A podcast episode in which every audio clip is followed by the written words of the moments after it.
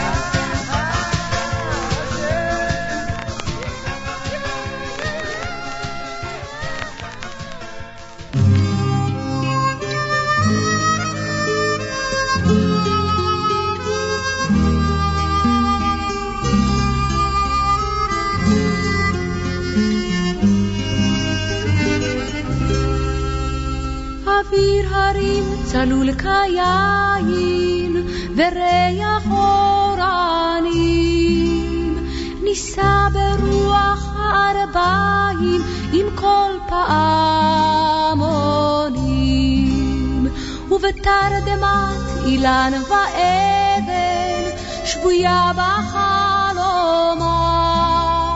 העיר אשר בגד יושבת, ובליבה חומה. ירושלים של זהב, ושל נחושת ושל אור,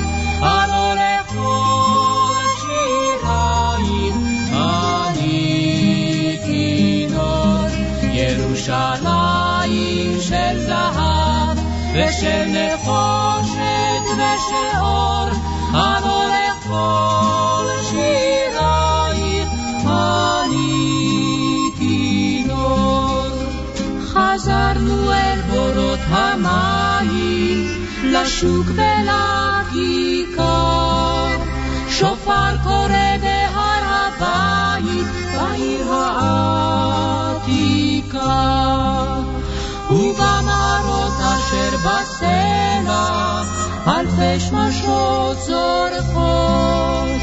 נשוב נרד אל ים המלח, בדרך יריחו. ירושלים של זהב, ושל נחושת ושל אור, הלא לכל שירייך אני כינור. ירושלים של זהב, ושל נחושת ושל אור, הלא לכל שירייך אני כינור. אך בבואי היום לשיר אליו, מלאך לקשור את דרי. קטונתי מצעיר ומאחרון המשוררים. כי שמך צורבת השפתיים, כי נשיקה צרה. אם אשכחך ירושלים, אשר כולה זהב. ירושלים של זהב, ושל נחושת ושל אור, הלא לכל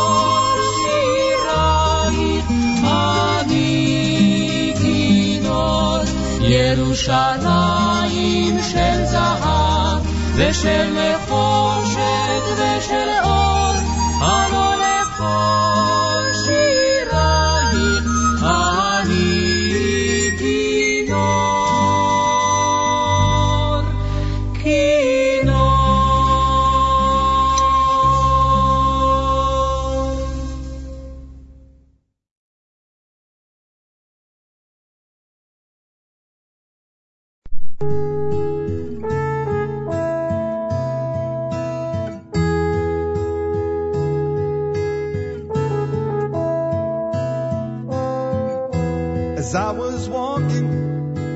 dark and lonely street, a car came along and pulled up by my side.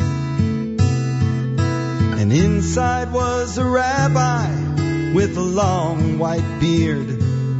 He said, Son, I'm gonna take you for a ride. Why don't we go up to Jerusalem? Oh, up to Jerusalem. Yeah, up Jerusalem with me. Yeah.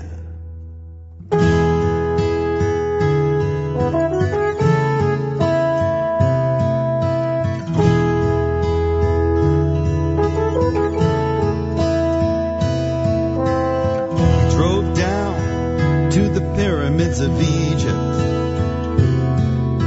And Pharaoh's army stood in front of me. But I saw Moses walking through the path in the water. Moses said, Son, won't you come along with me? Why don't we go up to Jerusalem? Oh, up to Jerusalem. Yeah, up to Jerusalem with me. Why don't we go up to Jerusalem? Oh, to Jerusalem, yeah, up to Jerusalem with me.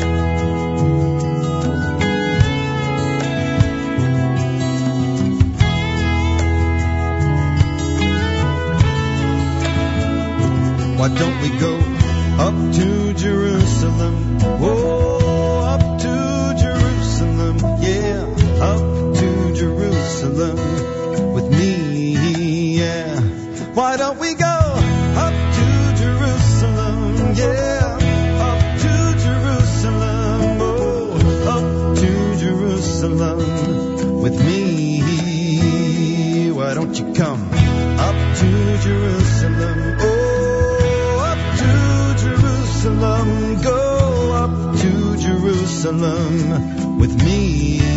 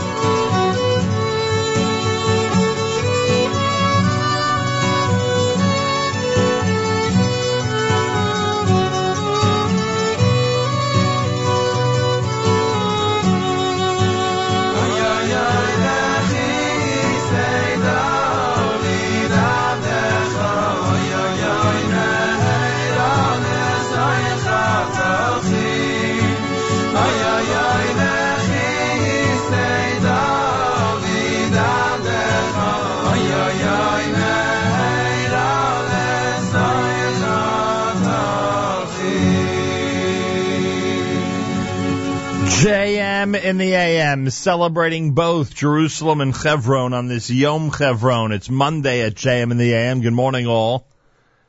Uh, hope you enjoyed your uh, your Yom Yerushalayim yesterday. A big thank you to Matis Weingas for conducting a wonderful Yom Yerushalayim special yesterday morning.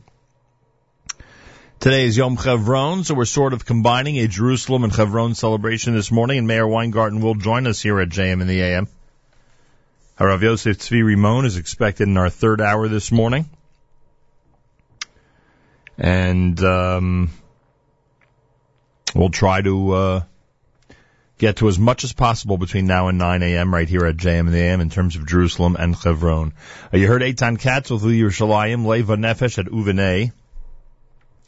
The IDF Chief Rabbinate Choir with the Jerusalem medley. Gershon Veroba up to Jerusalem. Chedva and David with Yerushalayim Shel Zahav. Mayor Sherman, our Monday morning theme song. Masecha Hashem. And from Regesh. Modani opening things up. As we say, good morning. JM and the AM for this Monday, May 18th, the 29th of ER. It's Erev Rosh Chodesh Sivan. Believe it or not, Rosh Chodesh begins tonight. Our Yom Yerushalayim Yom Chevron special is dedicated to the memory of Binyamin ben Moshe. That's Mr. Benjamin Lieben, or Mr. Benjamin Leben, more accurately, I believe, uh, whose yahrzeit is on the 29th of ER today, the 14th yahrzeit. And I thank the Leben family, um, who are supporting our great radio show and are dedicating our Yom Yerushalayim and Yom Chevron programs to uh, Binyamin ben Moshe, Mr. Benjamin Leben, and is much appreciated. Uh, it is the Erev Rosh Chodesh, as we said, which means we start saying Yaaleh Veyavo tonight. A one-day Rosh Chodesh Sivan. Today is day 44 in the counting of the Omer, six weeks and two days. Today is day number 44 in the counting of the Omer. If you forgot to count last night, make sure to do so sometime today. Oh, I have everything but the current temperature. That's funny. we got everything down, but uh, somebody forgot to write down, forgot to write down the actual current temperature. in uh, Jersey City. 71 degrees outside. Wow, that's pretty good, 71. Holy cow. 71 degrees, 84% humidity, winds are north at 6 miles per hour. Cloudy skies with a high temperature of 66. Then tonight, showers late, a low of 58. Tomorrow, scattered thunderstorms, a high temperature of 75 degrees. 90 right now in Yerushalayim, where a massive heat wave is underway. I don't know if it'll last through Shavuos or not, but I know the emergency services in Israel are gearing up for the first real heat wave of the year, and boy, this seems like a um, this seems like the real deal, so to speak. Right now, Israel is, uh, or at least Jerusalem, is at uh, 90 degrees, 91. Now they're at 91, and they're expecting 93 degrees today, 95 degrees tomorrow. Uh, and then fine, well, I guess then it breaks. Wednesday 88, Thursday it'll be in the 70s. So they have a couple of days, today and tomorrow, a couple of days of some rough hot weather over in Israel. It's Yom Yerushalayim, Yom Chevron. It's actually Yom Chevron. Uh, Yom Yerushalayim was yesterday, Jerusalem Day, 28th of Iyar, going back to 1967. Uh, the next day is Yom Chevron. And, um, it is amazing when you consider the timing that Harav Moshe Levinger passed away over the weekend, leading religious Zionist figure Harav Moshe Levinger, one of the founders of the Gush Emunim settlement movement and founder of the modern day Jewish community in Hebron, passed away this past Shabbos at the age of 80. He was a leading halachic and ideological figure in the religious Zionist world, had been a close disciple of Rav Tzvi Yehuda, Rav Tzvi Yehuda Kook and Rabbi Avraham Shapira. Rabbi Levinger's rabbinical career began when he was appointed rabbi of the religious Zionist kibbutz Lavi and later became rabbi of Moshav Nechalim. He is better known for his leadership and activism as part of the Gush Emunim movement, which among other things reestablished the Gush Etzion block south of Jerusalem following the Six Day War. Gush Etzion's previous Jewish residents had been massacred by Arab forces in 1948 and remained devoid of any Jewish presence under Jordanian occupation. Rabbi Levinger is perhaps best known for leading the movement to reestablish the ancient Jewish community of Hebron, which had been ethnically cleansed by bloody Arab riots in 1929. On Pesach, a year after, uh, less than a year after the city's liberation by the IDF in the Six Day War, Rabbi Levinger was among a group of Jews who celebrated the Seder night at the Park Hotel in Hebron. At the end of the festival, the group led by Rav Levinger refused to leave. Spent three years living in the military authority compound. They were eventually relocated just outside the city where they founded the town of Kiryat Arba, named after one of the other names given to Hebron in the Torah. Following the Yom Kippur War, Levinger represented the Jews in the Shomron in their struggle with the labor-led government of Prime Minister Yitzhak Rabin. In 1987, he was voted in a poll by the now defunct Chadashot newspaper,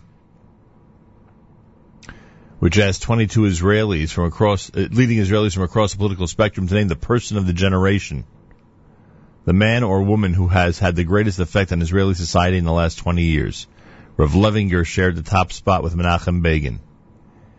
In 92, he founded the Torah of Eretz Israel party, but failed to pass the threshold into Knesset. Awarded the Moskowitz Prize for Zionism in 2013.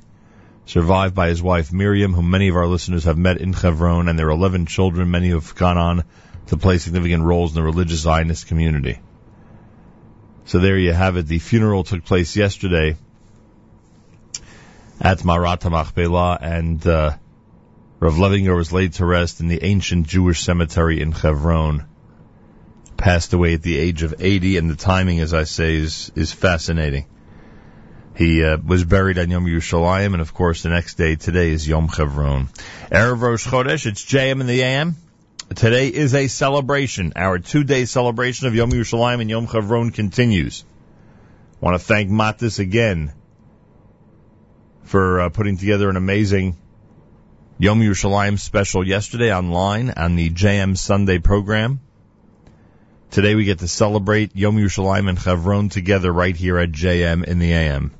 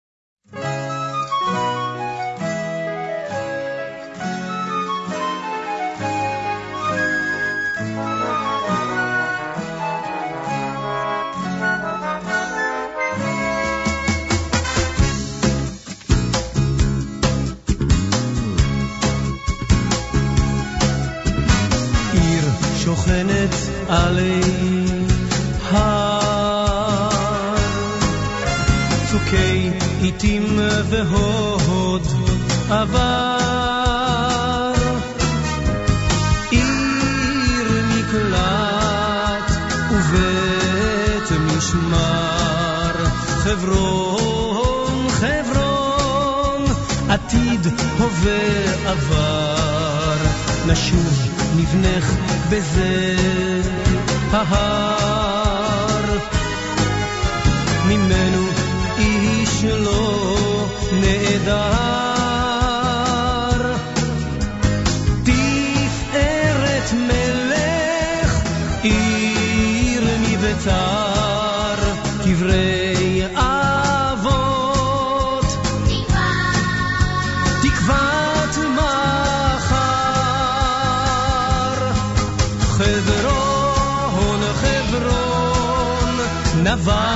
בתוך ארצי.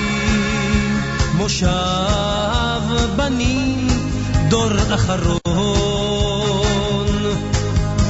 ובין דוד ובין פרצי בני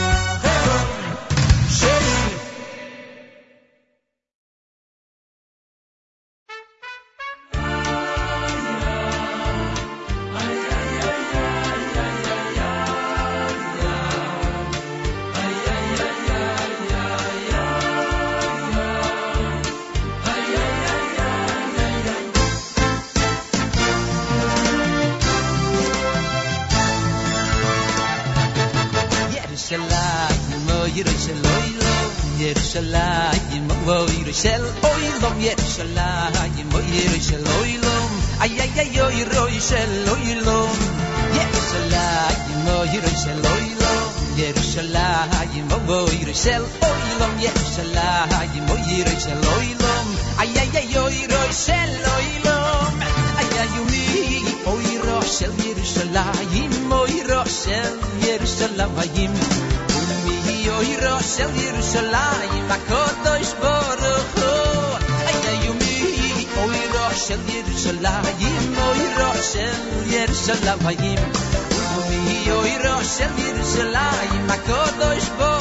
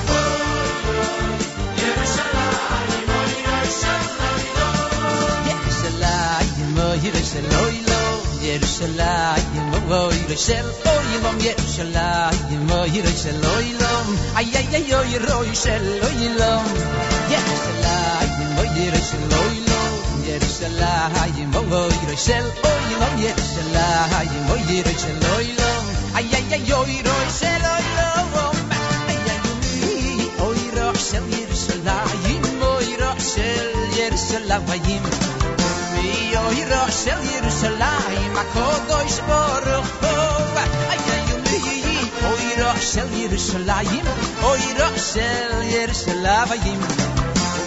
Oy Yerushal Yerushalayim O Baruch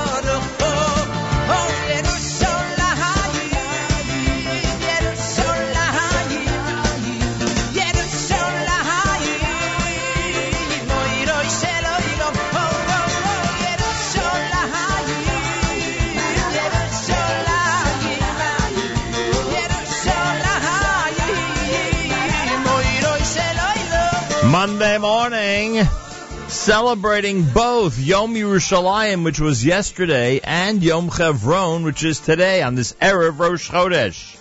That's Avraham Avram Fried with Yerushalayim, or with Yerushalayim, I should say. Chevron Shali, that's Avraham as well. Pircha Yerushalayim, Uri Buskila, and Dedi, all with Chevron selections. Monday morning on this Erev Rosh Chodesh, day 44 in the counting of the Omer.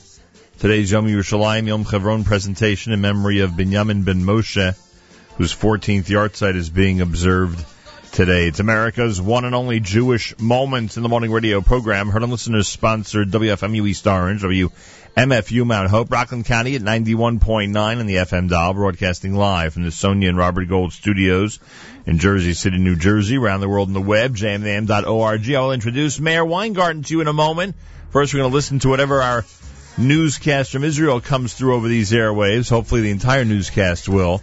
And then Meir Weingarten and I will continue as we celebrate Jerusalem and Hebron and then welcome a very special guest into our studio later on this morning. All happening today as we celebrate Yom Yerushalayim and Yom Hebron at JM in the AM.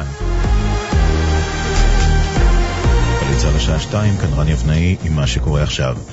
הותר לפרסום כי המשטרה עצרה עשרות חשודים מארגוני פשיעה ברחבי הארץ בחשד למעורבות בפרשה חדשה שמטלטלת את העולם התחתון. כתבתנו עדה שטייף. פרשת 512 מכונה הפרשה שרק חלק מפרטיה הותרו לפרסום. מדובר בחקירה הכוללת שורת אירועים וחשדות לביצוע עבירות בארץ ובחו"ל בתחומי הפשיעה החמורה והמאורגנת, בהן אלימות, רצח, ניסיונות רצח, סמים, סחר בסמים. היחידה להב 433 בציון מחוזות המשטרה פשטו הבוקר על בתיהם של עשרות חשודים ומעורבים, 50 מהם נעצרו או עוכבו לחקירה, מחר יובאו חלקם להארכת מעצר.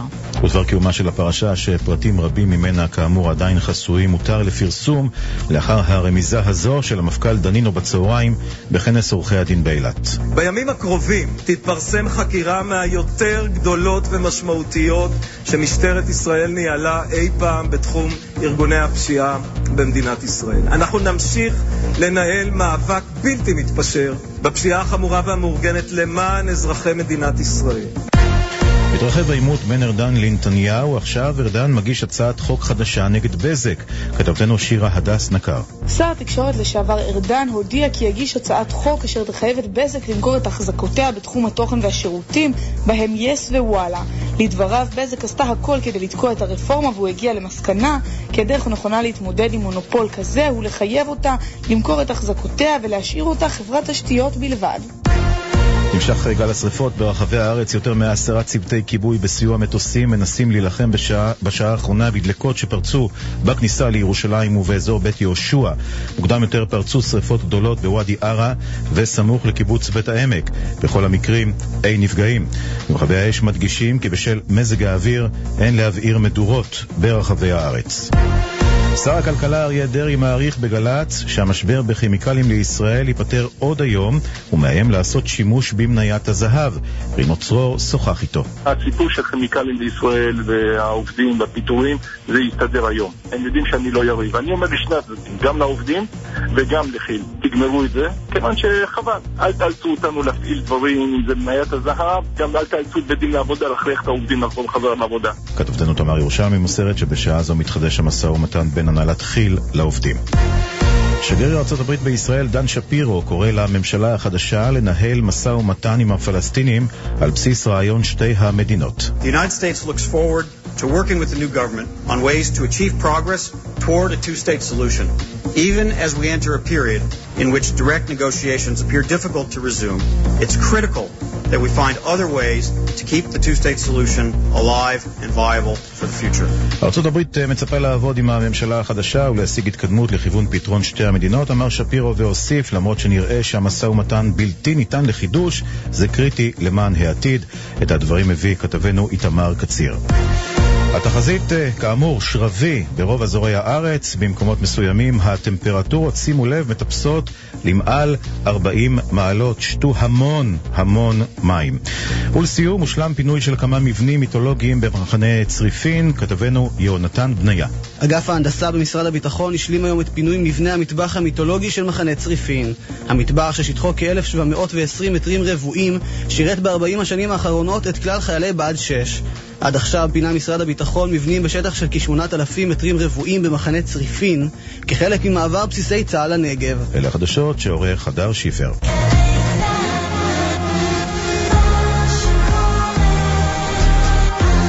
JM in the AM, Chag Sameach, Mayor Weingarten, or at least Chag Sameach, uh, maybe a day late. But, Right. uh, Yes. but nonetheless, Chag Sameach. Yeah, Chag Sameach. Why were you so alarmed? Had you not heard the news that Israel is under a massive heat wave? I did, but to go, I mean, over 40 degrees, that's pretty intense. Well, it's 95, so is that is that equal? Like is 95 equal to 40, or they were talking about a part of the country that's even warmer than that? Um, I don't know. I'll have to. Uh, What is 40 I'm- Celsius? I'm going to check it right now on my little conversion. Uh, Ladies and gentlemen, that's how the show is beginning. We're trying to figure out what 40 Celsius is on a more familiar scale to us, the Fahrenheit scale. What is 40 is the question. We can probably Google it in a second. yeah, days. that's true, but I have a thing Remember the here. old days, pen and paper, and you had to figure yeah, out, It's crazy, right? multiply by this, and what's the formula? Hey, anybody remember the formula? Anybody remember how to do? Uh, That's right. And now you can just how to do go centigrade online to Fahrenheit? and fumfer with it. Yeah. Okay, here we go. Centigrade Yeah, what's 40? 40 would be how much uh, on the, is, uh, well, in, in Kelvin, it's 3.13.1. what is that, from Star Trek? I don't know what that is. 104. 40 is 104? Yeah. So it never gets 40 in Yerushalayim. Yeah. So uh, they didn't say Yerushalayim. I know, said but I'm parts saying, of the but- country but I'm that saying in Yerushalayim you'll never see right. number 40. I I do not ever remember 40. because uh, apparently in Yerushalayim today is 93, tomorrow's supposed to be 95, Wow, that's tough. and then the Wednesday it breaks. Wednesday it's back that into the is tough. 70s. Wow, that's funny. I didn't realize. I thought when you, I thought there is an occasional 40, but really not. I don't think so. you, have I to, mean, you have to be in a lot to be consistently. yeah, a lot is for sure. But you know, maybe I'm wrong, and uh, I'm sure they have um, records going back many years. Right, unless this is just simply a global warming thing, where now 40 is going to be much more uh, common than it You used must to be. mean a, climate change, Climate change uh, yeah, thing. whatever it's called. It's possible that this is now going to be the new trend, where we're going to be at 40 consistently. Boy. Baruch Hashem, we have air conditioning. Could you imagine the Yom Yerushalayim celebration? Was it like this yesterday when they were dancing in the streets with the incredible It was very hot. Yeah. It was hot Yeah, yesterday? Yeah, but they danced nonetheless, tens of thousands. Yeah, and boy, they chose interesting places to dance. Many places that were uh, that that got international attention. You know, it's amazing Yes. how how where Jews dance Yes. becomes an international New York Times news story. Well, what's interesting is, oh, well, I don't read the Times. Excuse me, I don't read the Times, so I, Oh, I'm I just don't, I'll take your word for it. I'm What? just surmising. Excuse me. So, um, here's the issue. They've been doing the Rikud Degalim, the march through the streets of Yerushalayim with tens of thousands of people waving flags and dancing and singing the whole way down to the Kotel. They've been doing this for decades. Right. But now, and it's so, it's, it, it, it is, I, I guess, par for the course. In Israel, the left, the radical left wing starts bringing up this, well, you know, they, they there've been terrible situations where they march through certain Arab areas and then there there've been racist remarks. You you have tens of thousands of people and you have a few, you know, unfortunately, Isolated incidents. isolated incidents because you have a few nut jobs who, you know, do crazy things. So they went to the high court to try and get it banned and that they should have to go through another area. So the minute the world sees that we have a weakness, Right. it starts with us. It always starts with us. a little crack in the wall and they, they run a bulldozer through it. So don't you think that the Arabs came out yesterday and were waving Palestinian flags at Shar Shechem during the Rikud Degalim? They were asking for it. They were waiting for somebody, and, and the world media was waiting for it too. They were standing there waiting for it. If we don't believe in ourselves. Yeah, even Yom Yerushalayim has uh, fallen victim to this, as you say to ourselves. Today is Yom Chevron, uh, the day after Yom Yerushalayim, the day after the reunification of the city of Jerusalem in 1967 was the recapture, if you will, or moving back into the holy city of Chevron. Took place in the 29th of Iyar. Uh, Rabbi Levinger, as we mentioned earlier, passed away over Shabbat. He was uh, buried, laid to rest on Yom Yerushalayim yesterday.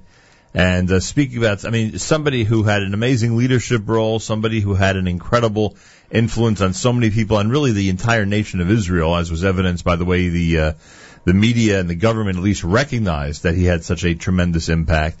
But there's nothing that will fill his resume the way uh, the way the uh, reemergence of Jewish presence in Hebron did. I mean, he is responsible for the uh, Jewish community of Hebron the way it is today, the way it began back in 1968, just months after the war. Right. He he is one of those people that you can say about him, he changed the course of Jewish history. No doubt. One man. No doubt. And uh, he's remembered fondly, passed away at the age of 80. I heard that the Yom Yerushalayim special online, JM Sunday yesterday, was spectacular. That's the rumor I heard. I was, of course, uh, at the Mizrahi Apollo Mizrahi, as you know, at our Yom Yerushalayim Tefillah. Right. So I have an excuse that I why I wasn't tuned in. You know? That's why we have archives. Yeah, an excused absence. but I hear it was an amazing celebration. So kol hakavod to Matis Weingast, and of course to you as well. We're keeping everybody in the spirit of the day. It was mainly Matis. I just joined him for part of the show. It was really him. It was always him. He's uh, JM Sunday. He's Mr. Sunday. He is Mr. Sunday. And he's Mr. Jerusalem. There you go. There you go. We're displacing you now. It was a lot of fun. You no longer have that moniker as Mr. Jerusalem. I I don't think any one person can carry that moniker. Maybe King David. Yes. we might be able to recognize that fact. Yeah, that King know. David deserves that title. King Solomon, but you know. Today's Yom Yerushalayim Yom Chevron special is uh, being dedicated in memory of Binyamin ben Moshe, whose uh, 14th yahrzeit is today, the 29th of Iyar. I thank the Lebin family uh, for supporting JM in the AM and for commemorating the yahrzeit by uh, by doing so today on Yom Yerushalayim and Yom Chevron. That's right, we're combining these two amazing days. It's day 44 in the counting of the Omer, JM in the AM, with more coming up. Chag Sameach, everybody, as we celebrate Jerusalem and Chevron at JM in the AM.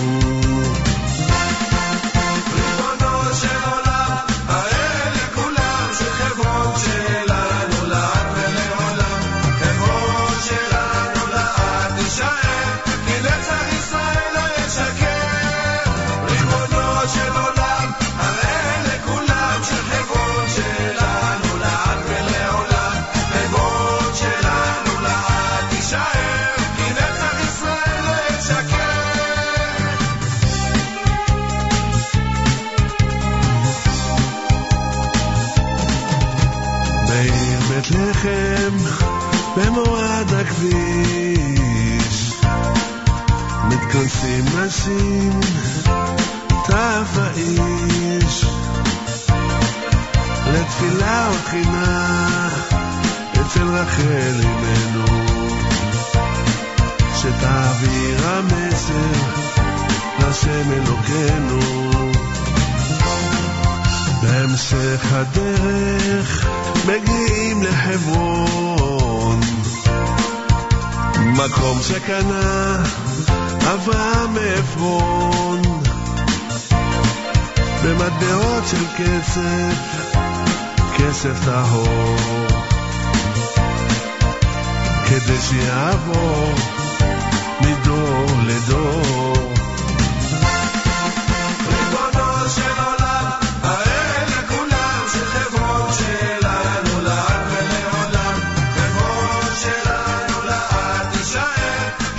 Danieli with Chevron.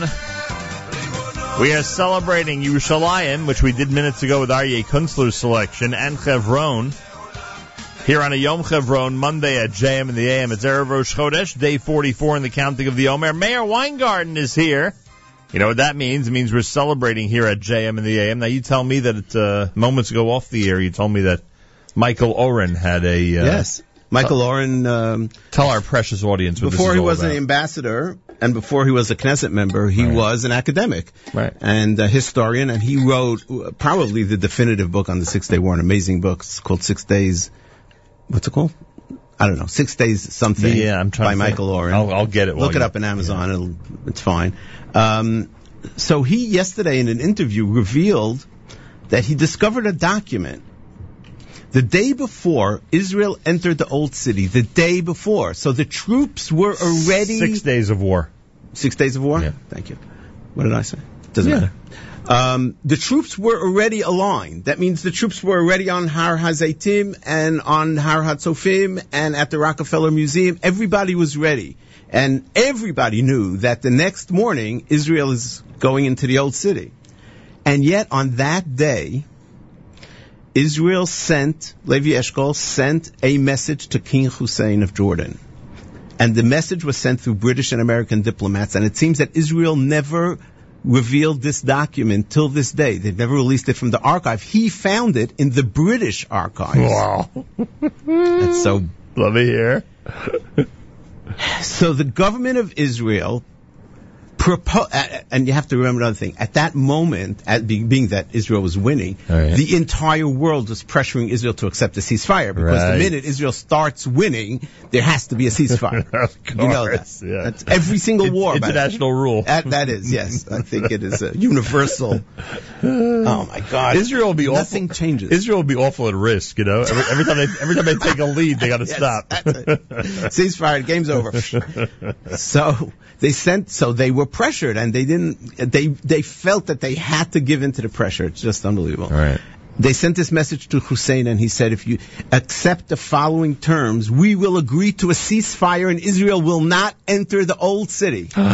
the day before, Chaf expel the Egyptian advisors and personnel from Jordan because the, you know Egypt, Right. Egypt was the gang leader here. Right. Agreed to direct negotiations with Israel to end in a peace treaty. That's it. That was it. Those two conditions. Yeah, but they knew that he couldn't accept either. So Those two conditions would have prevented Israel from going into and the old city of Jerusalem. Hussein, as the Arabs often do, never replied. And then I don't know if Menachem Begin was even privy to this. He was a minister. He Ah, was for the first time brought in as a minister.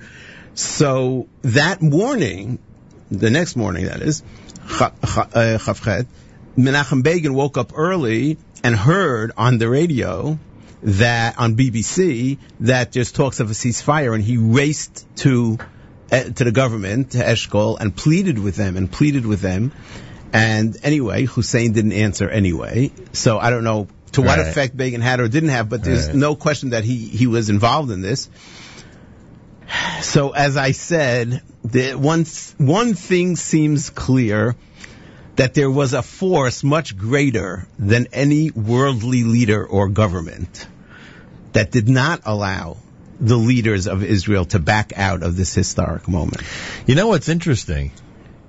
What's interesting is that in reality, these two items or the demands of Israel on Jordan No big, no big deal. no, not just that, but it was unnecessary for Israel to even follow through on those two. In other words, it's still, even with this revelation that you just brought to my attention and that Michael Oren brought to the attention of the world, it is still shocking to me that Israel went forward and went into the old city of Jerusalem. Really? Yeah. Because, I mean, again, Well, if we're going to if if we're going to surmise that even though they had you know pummeled the opposition in the first three days of the war, if we're still going to surmise that there's a certain mentality when it came to the old city of Jerusalem, then you'd have to say at least 50-50 in your mind, right? That Israel could have decided, okay, we're just not going But in. you know, the people sitting in the government, it was only 19 years from the founding of the state. People like Yigal Alon, who were involved in the fighting in 48, Right. in 48, Israel tried to get to Yerushalayim. Correct. Israel attacked and tried to get through Harod Zion to, to get to the Jewish quarter and so forth. So it was not 19 years before, it's not a lot of time, that it was it was still on the agenda of the state of Israel to liberate this area. Right. So those people, on one hand, I have the pressure from the external pressure, but you know, the, whether it's Dayan or or um, or Bar, I don't know about Barlev or Eshkol and um, and Yigal Alon and others. That to them, it, it, you know, they were still Zionists. Right. Those the left was still Zionist. I shouldn't say that, but yeah. but it's interesting, yeah. and You're, that's you're saying I- that tongue in uh, cheek. yes, I am. But it's interesting that the so therefore let let's assume for a moment that what you just said, in fact, you know, would be the direction everybody was going in, no matter what their political bent was, and it was only 19 years removed from the War of Independence. With all that having been said, right, um, they still had this desire to liberate the old city. They they never seemed to have the same desire to liberate the Temple Mount, unless you want to just unless you want to just say that that was really you know d- down to one or two people who made that decision, and, and, Um, and would- it wouldn't be fair to put collective blame on those who were not as concerned with the good, Temple Mount. That's a good. First of all, that's a good historical question that I don't know. Somebody, I guess, would have to do research and see what others were saying. Begin's running to Eshkol Right. in regard to the old city. What did Begin do the next morning in regard to the Temple Mount? In other words, So people claim I ha- I, I've seen people claim that he did not stand his ground. Right. By the way, um, a good friend and listener, Mati, writes to me, um, "Vayichazek Hashem et Lev Hussein." All right, it's no question. We saw the same thing with Arafat and with many Yeah, other Arab right, leaders. No right, question right, about it. Right. No That's what I'm saying. about That you know that, that, that there's a We force only, greater we than only have one that we can rely on. There's only one we can rely on. And and the truth is, and we have to remember this. So ultimately, God gave us this gift, right? and it's a gift. It's a privilege. It is. We're living in a in, a privileged time, but it's also a respons- It comes with responsibility because we could lose it, No question and we're the guardians of Yerushalayim. And by the way, since today's the 29th of ER, we should extend this because it is a Yom Yerushalayim Yom Chevron special. Right. Um, during that same war in 1967, we had this amazing opportunity to again establish control over the holy city of Hebron, and we know what that means. Right. Both Me'arat Machpelah and many other many other important sites to Jewish history. In addition to that, anybody who has an appreciation for uh, Judea and Samaria, for Gush Etzion, for tens, if not hundreds, of of small and large communities that are in the Judean hills and in the Samarian area. Um, you have to understand that this all happened during the Six Day War. It's We- the heartland of of Israel, Right. the heartland of our history. You know, uh, um, somebody uh, you were saying something about Hebron, and I just lost my train of thought. and could you imagine the 48 hours Rav Goren had?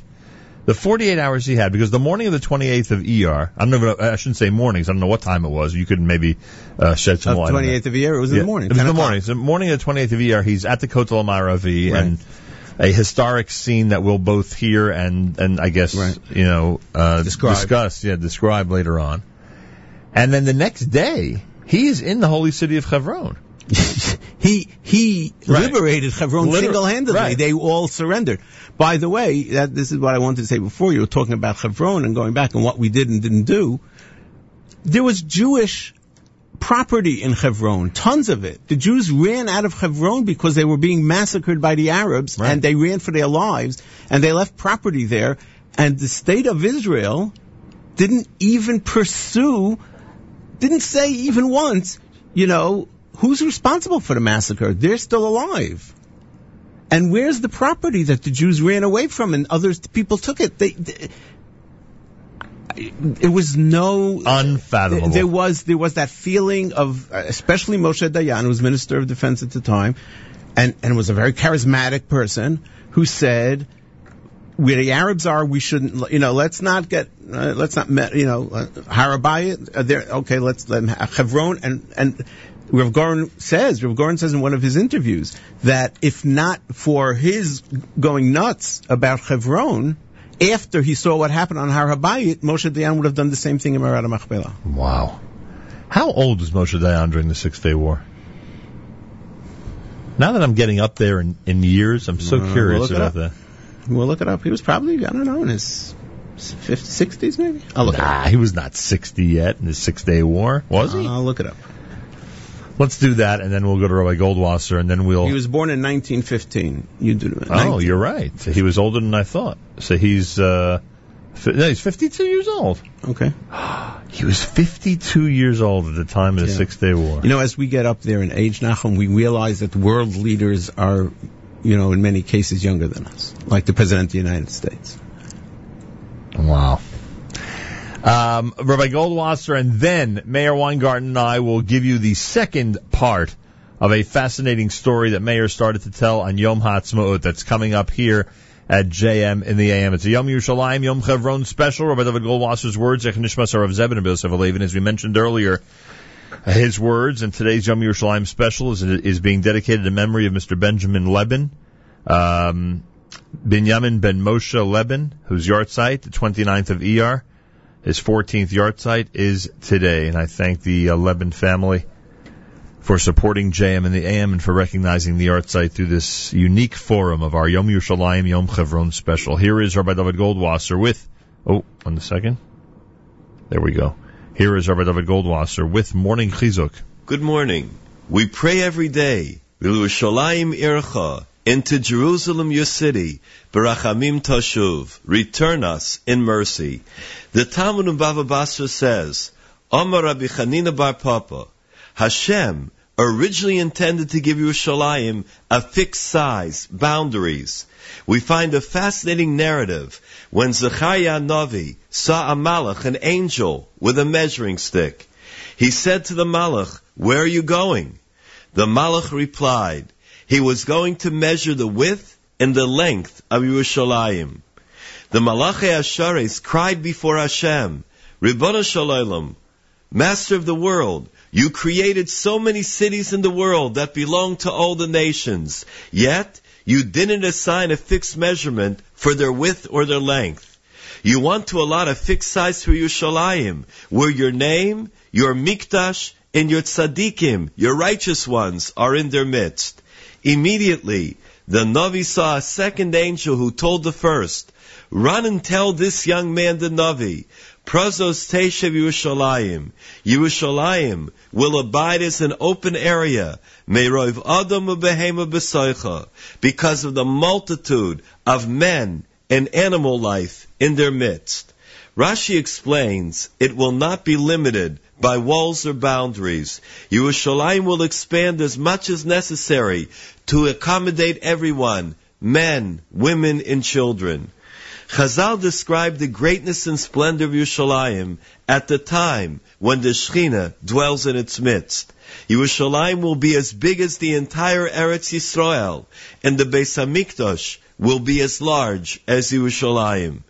The Maharsha explains that that's why the Malachi Ashari said, Yerushalayim, your Mikdash is in it, your name dwells in it, because only in the Beis Hamikdash can one say the Shem HaMeforash. And therefore the Navi the prophet says, Vaniya Yelo Ne'um Hashem, and I will be for it the word of Hashem, a wall of fire, Chomas Eish, Saviv, that will surround it, Ulechavod Eye Besacha, and for glory I will be in its midst. Yerushalayim will be so large, it will be impossible for a human to build the wall. It can only be surrounded by a wall of fire from Shemayim. In Tehillim, Yerushalayim is called Mesois Kol Haaretz, the joy of all the earth. The Sfas Emes notes that from Yerushalayim, Simcha, happiness is infused to the entire world. We pray with all of our heart and soul that we soon see the fulfillment of the prophetic words, Prozos Teshev, Yerushalayim. This has been Rabbi David Goldwasser, bringing you morning Chizuk. Have a nice day. JM in the AM, one of our listeners uh, just asked on the app, uh, why is today both Yom Yerushalayim and Yom Chevron? Well, no, yesterday was Yom Yerushalayim, and Matis commemorated it with a nice uh, online special.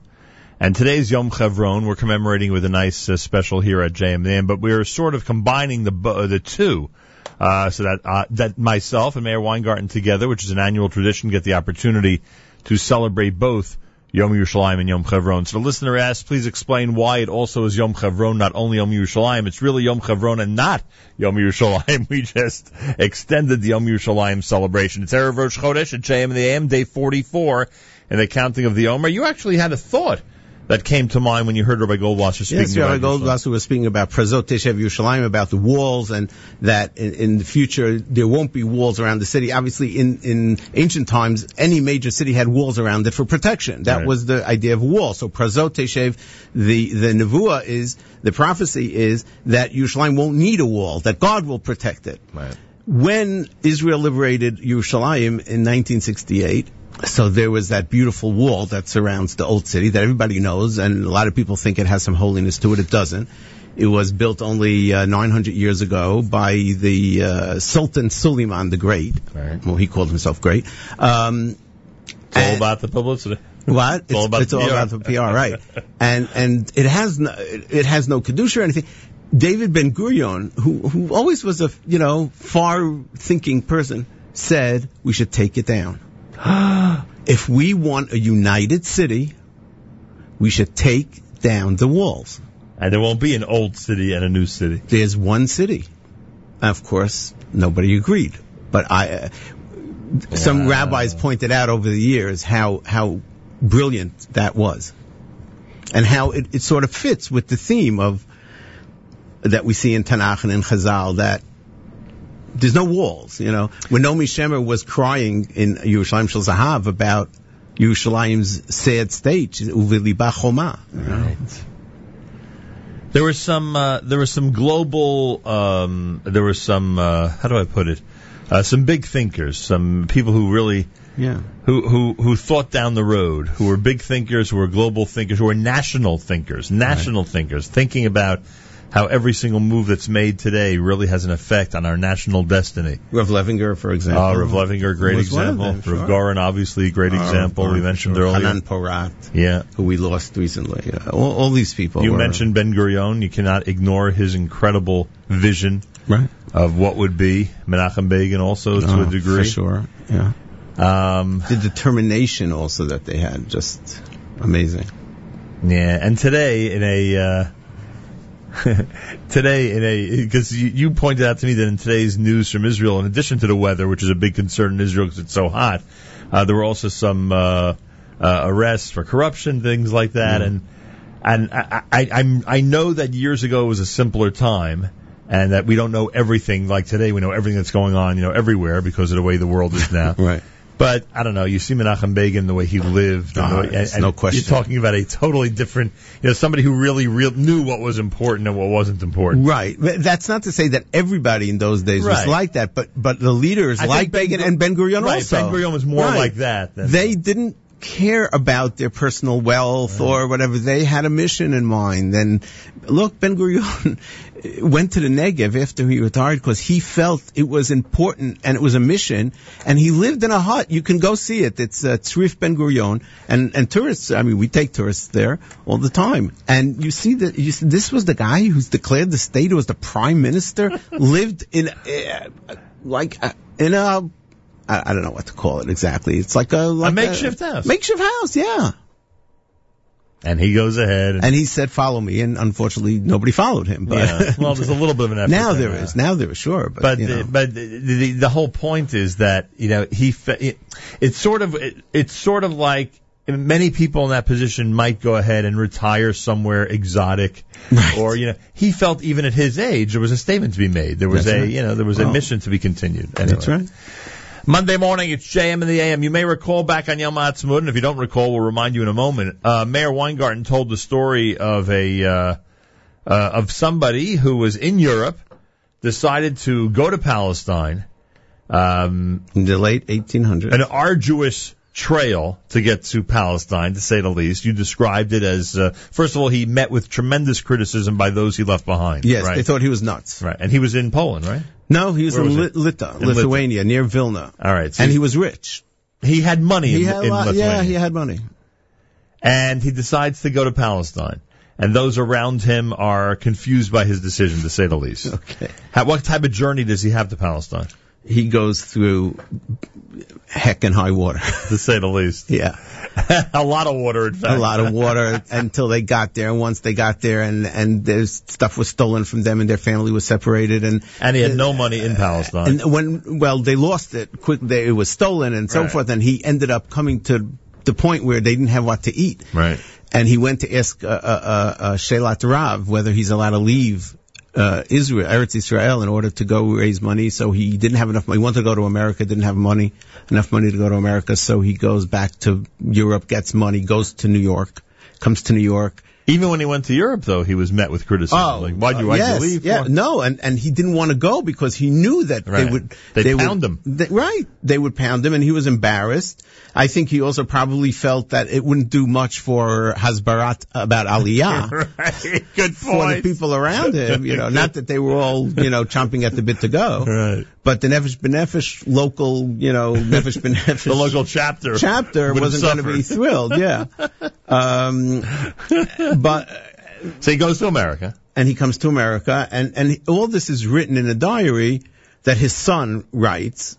Um, his son was um, Yosef Tzvi, a Goldschmidt, and uh, he writes.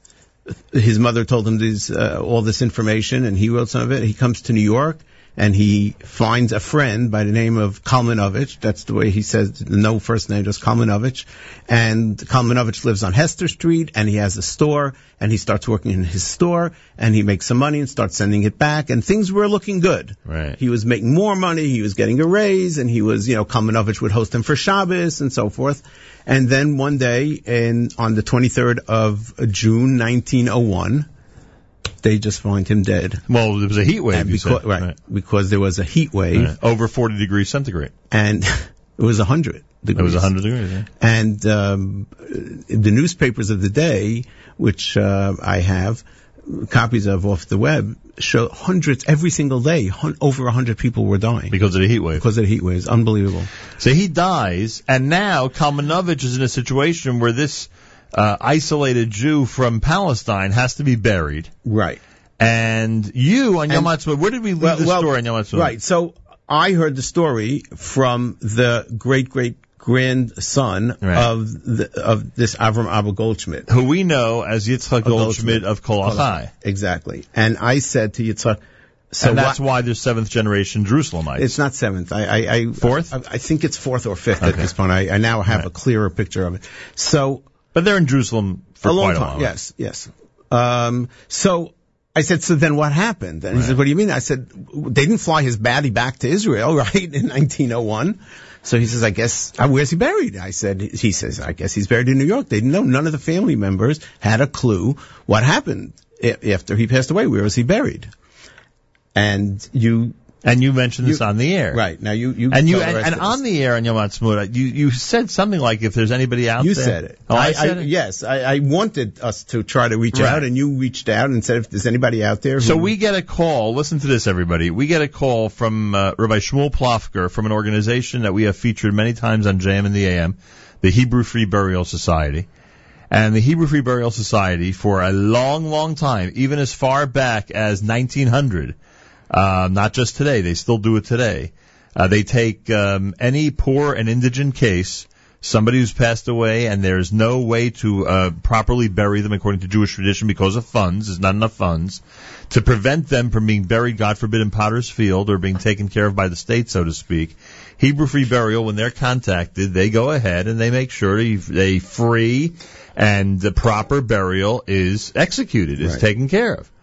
And sure enough, Rabbi Plofker says to me, or when he calls here, that the next time he's in the office of their longtime cemetery for Hebrew Free Burial, which is in Staten Island, Right. he's going to see if there's a uh, if there's any evidence to this man, this man Goldschmidt. Right, Avram Abba Goldschmidt. They he he said that they had di- recently digitized, took all the old records Right. that were were on paper and entered them into a computer, so it was easy for somebody to check. And he asked somebody to check, and the person um, found an application for burial, which you're looking at and I'm looking at, an application for burial. From the charity Agudath Achim Chesed Shalemis, which is the precursor, I guess, on Canal Street, And it's not, they weren't sure if this was the same person because it says Abraham Goldsmith. But then Rabbi Plofker asks the fellow, who's the applicant? Right. And he says, Meyer Kalmanovich. And he says, that's it. Unbelievable. Kalmanovich. Unbelievable. Now this document is amazing. First of all, the date on top, June Is? 23rd, 1901. Matches everything that was written in this memoir, you know, decades and decades ago. Uh, now I have it in front of me. Name of applicant Meyer Kamenovich. right? What street is that? 80 Eldridge Street. Oh, that says 80 Eldridge Right, he has a dry goods store. Dry goods store. And he was born in Russia. in Russia. The deceased is Abraham Goldsmith. Abraham Gold. Now, underneath this, Ben Yosef Israel. No. Uh, Underneath this, it's usually where you'd write the Hebrew name. And Rabbi Plofker is saying he couldn't make it out. I said, send it to me. And when I saw it, I, uh, to me, I think it's true. It says Ben Eretz Yisrael. Ben Eretz Yisrael. They probably at that moment didn't know maybe his full name or whatever. So they wrote he is someone who came from Israel. and he was there 14 months and died at the age of At 42, and it says unnatural suddenly. And then it also shows further down, it seems that later on, Kalmanovich did pay for it. $13. $13, which was a lot of money in those days. And what's even more interesting, well, that's very interesting, that there is an exact um, location of where the burial is. Unbelievable. In Silver Lake Cemetery in Staten Island. So Rabbi Plofker says that even though they don't bury there anymore, they have um, chesed trips of high school kids mainly that go in on a regular basis and clean up and clean the matzevot and they take out the weeds and so forth. But he says, and, you know, the thought is that there wouldn't be a headstone, there wouldn't be a matzeva there because that type of case. yeah, that type of case. Who's going to pay for a matzeva? And his family doesn't have money. Is anyway. He said, but he'll ask somebody to go there the next time they're there, and if there's a matzeva, he'll take a picture. Well, a week later, he sends me a picture of a matzeva. Can't read all of it. Worn away, half in the you know earth already, but it says Peinun Ponik Bar, Ish Yerushalayim, Avram Abba Rabbi Yisrael Moshe. That was his name. Unbelievable. And so we discovered the, uh, with the help of the Hebrew Free Burial Society and Rabbi Plofker, we, we discovered this long lost ancestor of the Goldschmidt family where he is buried. Unbelievable. Uh, we've always recommended that uh, the Hebrew Free Burial Association, the Hebrew Free Burial Society, was a worthwhile cause to support. But boy, uh, we we never thought we'd be uh, we'd, we'd see a case develop like this. It's really amazing. The Hebrew Free Burial Association, HebrewFreeBurial.org. Uh, there they describe exactly what they do all the way until today. It's the same concept today. Those who can't Yeah. afford to uh, have a proper burial according to Jewish tradition, they take care of it and they do an amazing job. They're located in Manhattan. Uh, as opposed, well, they're still in Manhattan instead of Yes, Hester and Street, the instead of. Canal Street. They're now on West 35th Street, and their phone number is two one two two three nine one six six two. And we have an opportunity on a regular basis to remind everybody why it's so important to support them. And now, when any member of the Goldschmidt family comes to New York, they can actually go visit the Right. grave of their, Their great great great great grandfather. their great great grandfather. Yes, it's their great great grandfather. This is the father of Their grandfather. It's This the is- father of their great grandfather. this is it's the father of their great Great grandfather, correct. So it's their great great grandfather. Wow, their grandfather's grandfather, basically. yes, grandfather's their grandfather's grandfather. Now, now I want to try to take this one more step. Oh, let's hear. I think it would be amazing. By the way, one one more addendum before we go to the thing. Kalmanovich writes the the son of Avram Abba Right. sent whatever money was still owed To to, him. him. back to Israel. Right. And every Chag, it shows you how certain things remain in your head. Every Chag he sent them ten dollars. He writes how much he sent ten dollars, which was a lot of money in those days. Meaning Kalmanovich sent the family in Israel. Sent the family in Israel. They're without a father.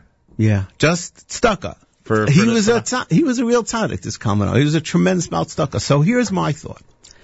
I would love to find the descendants of Meyer Kalmanovich right and and get them together with the Goldschmidts. Oh my gosh. I, That would be amazing. Isn't that amazing? That would be amazing. So that's the next call out to. Uh, Yeah, if anybody knows if Kalmanovich was married with kids, let us know. let us know. Yeah. If he has a family that's that his great Yeah. great grandchildren. unbelievable. Wow. All right. It's Meyer Kalmanovich, Lower East Side. There you go. Uh, JM in the AM with another amazing tale, and I'm glad we were part of this one. Erev Rosh Chodesh, it is Yom Chevron. We're also celebrating Yom Yerushalayim because why not? We're putting all the holidays together on this very special Monday morning. We'll be joined by Rabbi Yosef Tzvi Rimon, who's scheduled to join us coming up here at JM in the AM. Chag Sameach, everybody.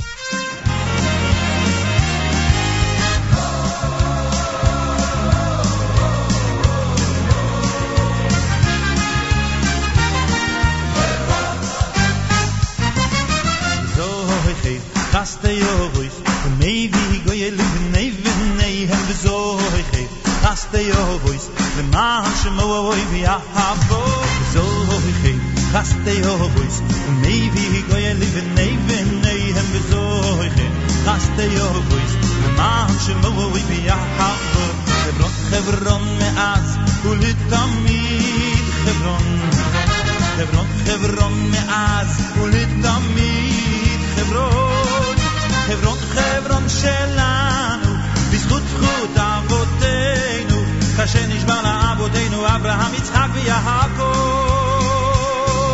חברון, חברון מאז ולתמיד חברון, חברון, חברון מאז ולתמיד חברון, חברון, חברון שלנו, בזכות זכות אבותינו, כאשר נשבע לאבותינו אברהם, יצחק ויעקב. זוכרים חסדי יהויס, maybe גויל Ali bnei bnei hem bezoi khir khaste yo boy me ma shmoy bi ahav zoi khir khaste yo boy u nei bi goy ali bnei bnei hem bezoi khaste yo boy me ma shmoy az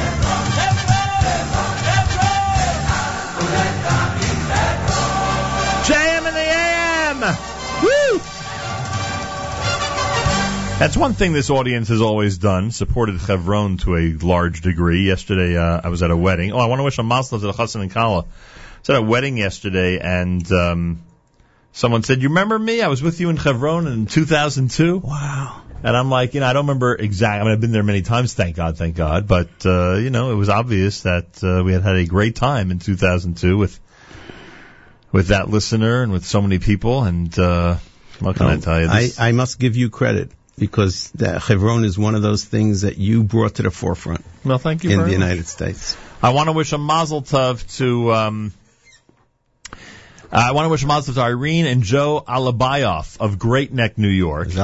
Their son Justin married Ashley Grossman last night on Long Island, and of course, Ashley is the daughter of Elaine and Michael Grossman of Woodmere. We wish them a mazal tov from all of us here at JM in the AM. I was uh, I was there last night, an absolutely incredible celebration. Uh, you had Avi Peretz and Yumi Lowy under the chuppah in the most amazing combination you ever heard. Aaron Teitelbaum had about 20 pieces in the orchestra, Wow. which was pretty amazing. Yeah. And the Yisrael Lamm, of course, was conducting. Uri, Uri Bitan was there uh, as well later on during the big uh, reception celebration. It was just an incredible night. So a big mazel tov to the Grossman and Alabayoff families from all of us here at JM in the AM. And a special good morning to that listener who remembered me from Chevron from about Yeah. 13 years ago. Thank you very much, as we say. That is cool. Much appreciated. well, Uh, you do stand out wherever you go. Something else. What else happened yesterday that was uh, someone mentioned to me? Hmm. Something else happened. Someone brought to my attention from years ago. I don't remember what it was. Uh, I want to uh, thank the Lebin family. Today's Yom Yerushalayim Yom Chevron special is being done in memory of Benjamin Lebin, Benjamin Ben Moshe Lebin. Uh, his 14th yahrzeit is today, the 29th of ER. Thank you to Murray and the entire family from all of us here at JM in the AM. Uh, and what did I say I was going to do? I'm all confused now. Oh, so Rav Rimon. You're asking, you're asking me? Rav Rimon is behind schedule. Oh. I'm hoping that he, in fact, will get to our studio in the 8 o'clock hour, but he's right now behind schedule. We have to regroup. So we have to regroup and figure out what we're going to do. I think what we'll do is, um, maybe we should just go at 8.15 to the sounds of 1967. Would that be okay? Yeah, and we have some. Uh, We have some incredible additions this Yeah. year. So those of you who always uh, who who love and go nuts, rightfully so, for some incredible presentation by Meir Weingarten each year on the sounds of 1967 and what was going on 60 excuse me, not 60 years 48. ago, 48 years ago. Yes. 48 years ago yesterday uh, on the 28th of ER. Uh, that'll be coming up about 15, 20 minutes from now. We'll start, and then we'll try to spend the second half of the 8 o'clock hour with Rav Rimon, who Bezrat Hashem will be in studio with us here at JM in the AM. So that's the plan. It's easy to remember that it was 48 years ago because in 48 the state of Israel was founded. So You're like one of those mnemonic guys. like Animatica Poetica. I don't think Anamata Poetica has anything to do with it. Right, but we have to work. But it you know, somehow. but you know, Friday was a palindrome day. as in, was in, Thursday in America. As was Thursday. As Today was- also. Today's, Today's a a palindrome day too. Five one eight one five. Oh, today. So when? And tomorrow's a palindrome day. Five one nine one five. Ah, okay. Every team. I didn't realize. Yes, I get it. Now. Every team this it now. I year was a palindrome. And uh, my only thought when somebody said to me it's a palindrome day is not in Israel. What do you mean not in Israel? Oh, right, because they, they Because well, they- not in Europe either. Correct. I mean, yeah, but I don't really Well, care yeah, about Europe. right, exactly. By the way, we've caught up. By the way, Europe doesn't care much about me either. So. We've caught up. Yeah. We're now Yes, we're yes. now both finished with the book of Vayikra. right, and it it it, uh, it had to happen before the end of the book. Right, because Bamidbar has to be read before But- before uh, Shavuos. Shavuos. But I am still not. I still do not know why, and I've started doing some research why it wasn't done right away. Right. Achrei Mod Kadoshim. uh, Okay, so, Tazriim and Torah, so I mean- I, I hate. I know people want to hear the music, but I, I got to get into this on the air. It's America's one and only Jewish Moments in the Morning radio program, heard on listeners sponsored WFMU East Orange, WMFU Mount Hope, Rockland County at 91.9 in the FM dial, and around the world on the web, jnam.org, broadcasting live from the Sonia and Robert Gold Studios in Jersey City, New Jersey. I, I just want to remind you that you brought up the topic. I know. Okay, I'm just, Listen to me. I don't want to be accused of Listen, anything. I got to tell you. First of all, I am assuming, and we could check with the uh, you know with the great Balkaris and the halachic experts out there. I'm assuming, Yeah. yeah, whatever. I'm I'm assuming that there is a system That that that when it come remember every year doesn't have every double parsha right, there's certain Of years course there's a system. That I know that right there's so a there's system. a system of, you don't have to be about code. of what you double up for Yes, yes. so then I asked the question like you just did why don't they just double earlier right and and I asked Rabbi, Weinreb I said to Rabbi Weinreb on the air the following question I said you know I'm I'm concerned about our attitude toward things. We we should want to be congruent with Israel. Forget about Israel wanting to be congruent with us. We should want to be congruent with Israel. I have an idea. Achron Shel Pesach at Mincha, which is obviously Shabbos, because that's the whole problem is that Shabbos.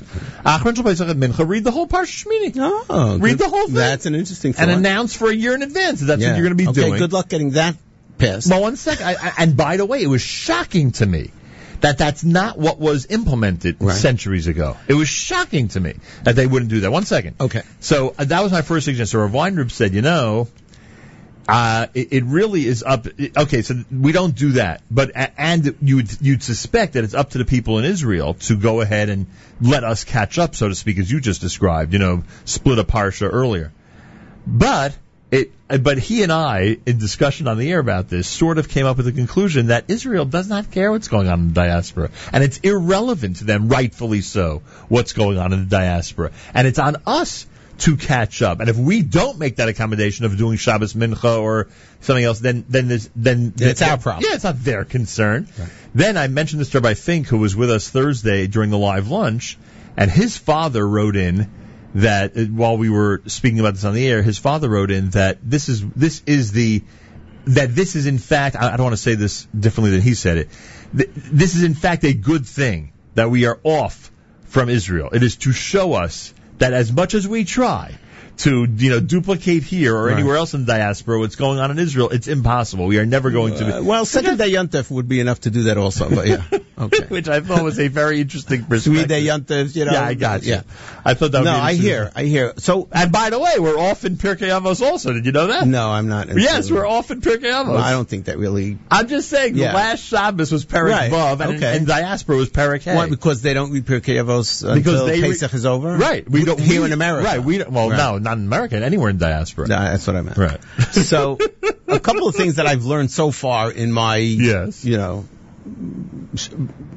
investigation. Yeah. First of all, remember that until very recently in Jewish history, very recently, and, and if you think about it in historical context, in the last 10 seconds, basically, of Jewish history, Right. Has this issue really become an issue because there's such so much travel between Israel and America? Generations ago, They didn't even know about it, right? yeah, what did they? Who knew what was going on in Israel? Right. Nobody knew about Right. it, right? And it wasn't an issue for people traveling. Oh, I missed the parsha. I didn't, you know. That's number one. Number two, from what I've read, there for for hundreds and hundreds and hundreds of years, there was no set s- system. Meaning everybody did whatever they want. Some places they put together, you know, they split Achrei Mos Kedosh. Some places they did Right. it on, on uh, Bahar Bechukos. Right. There- it, we who live in a time where every the world is One one, big community. Yeah, one big community. So it's it's obvious that way, but it, it wasn't until later. Don't forget that even earlier, you know that in Bavel they read the Torah in a one year cycle, and in Eretz Israel they read the Torah in a three year cycle, right. and davening was shorter. Right. So all the you know we think Right. about it that it must be this way exactly because we that's the way we view things. Understood. Right. Understood. By the way, on this topic of missing parshios, I, I, I, there are people who made minyanim yeah, because they would quote unquote miss a parsha when they go to Israel last week. right. Now, am I right or wrong that the obligation to read the Torah is one that's on the congregation, not one on the individual? I, I learned that many years ago from Rav Tovia Goldstein Zatzal was the Rosh Hashiva of Emek Right. He gave a, a set of shiurim on on Kriyas Torah, and and he said he didn't discuss this particular issue, but he said in general, Right. you don't have a chiyuv if you didn't go to shul because Right. you weren't feeling well and you didn't hear the Torah. Correct. Do people make it up? yeah, do you go make it up? No, there's no chiyuv on you as an individual. So you were in Israel, whatever. So I don't, I don't, get, that. it either, but especially well, whatever. I don't want to say what I was about Okay. to say. Uh, we're celebrating. That's right. It's a celebration of Jerusalem and Chevron. Everybody, thank you for joining us on this Yom Chevron as we look back to yesterday in Yom Yerushalayim. Thank you to Matis and to Meir for yesterday's Yom Yerushalayim special. Today is Yom Chevron in memory of Rav Levinger, of course.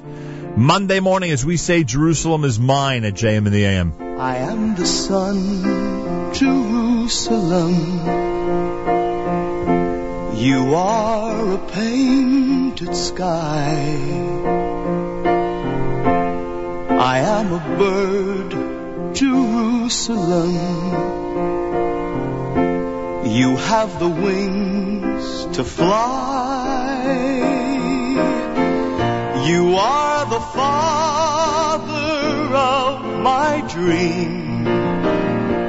I am a gift of time. I am your child, Jerusalem. Jerusalem is mine.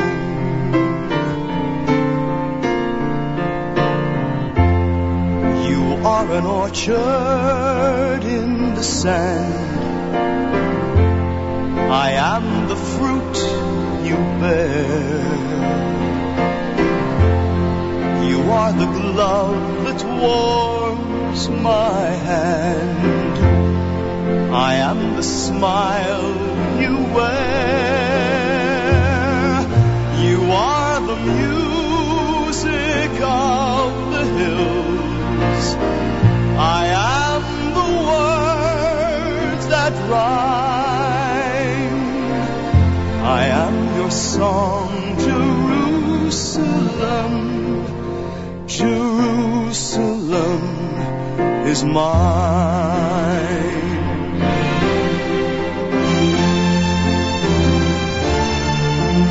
You are the cradle of freedom, and I am the harvest of springtime. You are the of a new day.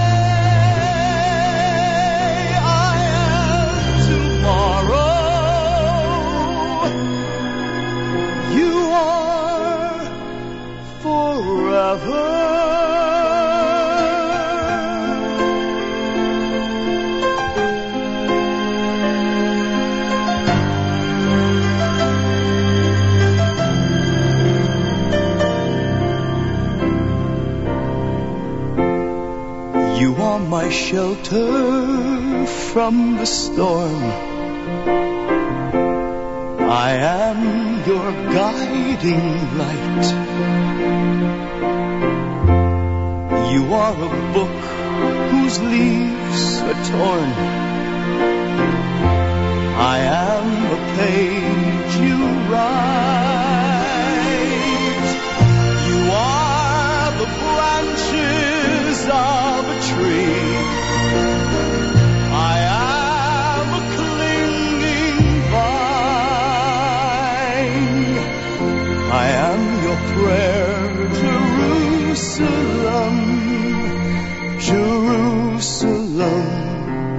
is mine.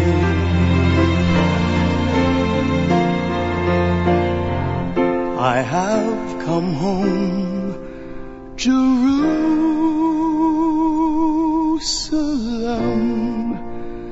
Jerusalem is mine.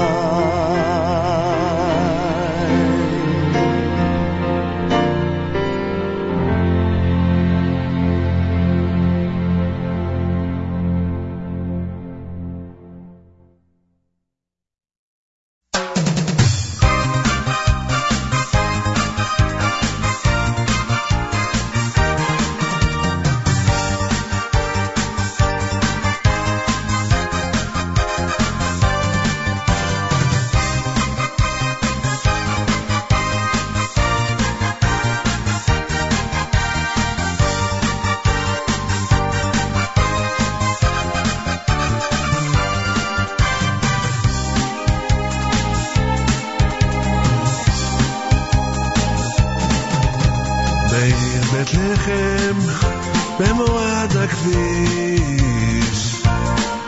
מתכנסים נשים, טף האיש. יש לתפילה ובחינה אצל רחל אמנו. שתעביר המסר לשם אלוקינו. רחל אמנו די לצוותינו פללי וזקי לשם אלוקינו. שישלח במהרה משיח צדקנו. ונעלה כולנו לבית מקדשנו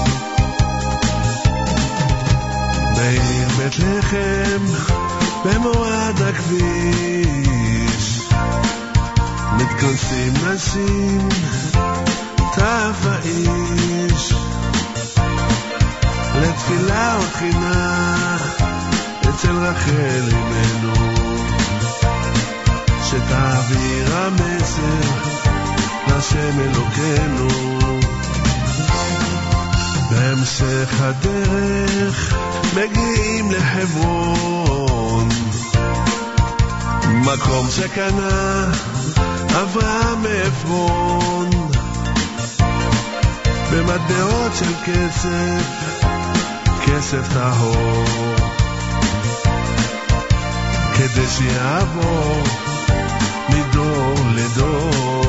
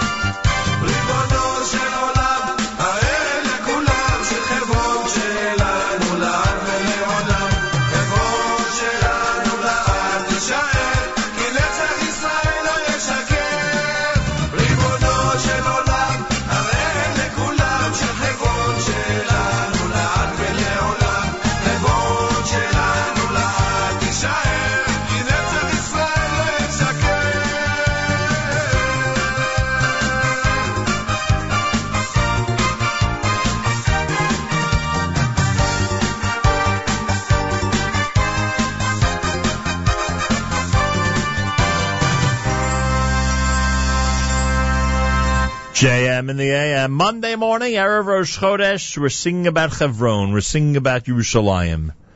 Thank you to Matis Weingast, who was here for our amazing Yom Yerushalayim special yesterday.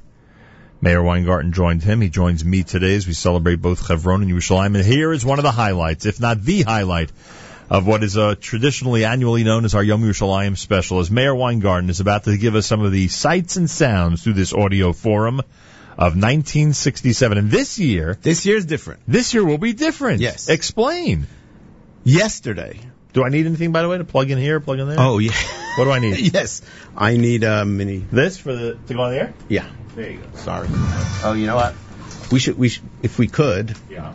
um, Go ahead. we should check it. If you could maybe put something on while we do that. Um, I'm sorry. I, f- I totally, f- I'm so confused. Uh, I have a better idea. okay. I have a better idea. Try it. Uh, wait. Well, let me, let okay. me, let me, uh, Try it now, and I'll be able to tell. Just hit play and I'll be able to tell if it's working. Okay, one second. I'm sorry. Brilliant that I'm able to do this. Not me brilliant, meaning the whole concept I'm- is I'm brilliant. playing. Is it working? It's working. Oh, wow, that was brilliant. Yes, I am brilliant. I mean, the Well, system is brilliant. Go ahead. So what happened? This, what happened? So yesterday, Yeah. Literally a day ago. literally yesterday, which made it difficult. Um, Galei Tzahal, Israel Army Radio. Israel Army Radio, released the entire broadcast as it was live on Yom Yerushalayim 48 years ago. The correspondent that we hear talking In these famous clips. in the right? famous clips, who is with the troops. He's embedded in the troops that are entering the old city for the first time. He is at the front. Right. His name is Yossi Ronen. Right. And he was a Galei Tzahal correspondent. And th- that, by the way, and that was the only correspondent that was there. There is no other recording. And when I saw, it, I said, "Oh, okay, we've heard this before." And then I start listening to it, and I say, "Oh my God, it's a treasure!" It, it was like a, a, a, a child finding a treasure chest full of chocolate. I was, I was in seventh heaven. You heard me yesterday. I was, Yeah. I was talking to you. I was like, "It's amazing." The greatest development in Jerusalem Day special history. that's that's right. Since sliced bread. So a couple of things. First of all, with the kolot that we play, net of all the descriptions around it are about ten minutes. Right. So now there's another 10 minutes, literally double the amount of recording. Some of it is amazing. Some of it is, you know, not as amazing, but still historically fascinating. But in addition to that, there is an introduction to the recording, meaning the recording that we're playing every year, we, I at least always thought of it as this was being broadcast on Israeli radio as it was happening. It wasn't. He was carrying a tape recorder. They couldn't broadcast back then live when he was racing with the troops. He was carrying a tape recorder and he was recording in his tape recorder. And then after they get to the Kotel and after all the stuff happens, he runs to a, uh, a phone where he calls in and he's as excited as you can possibly imagine. They put him on the air. They put him on the air, and then he's after he in- tells all of what happened. He says, "And now I'm going to play for you what I recorded in real time." Right.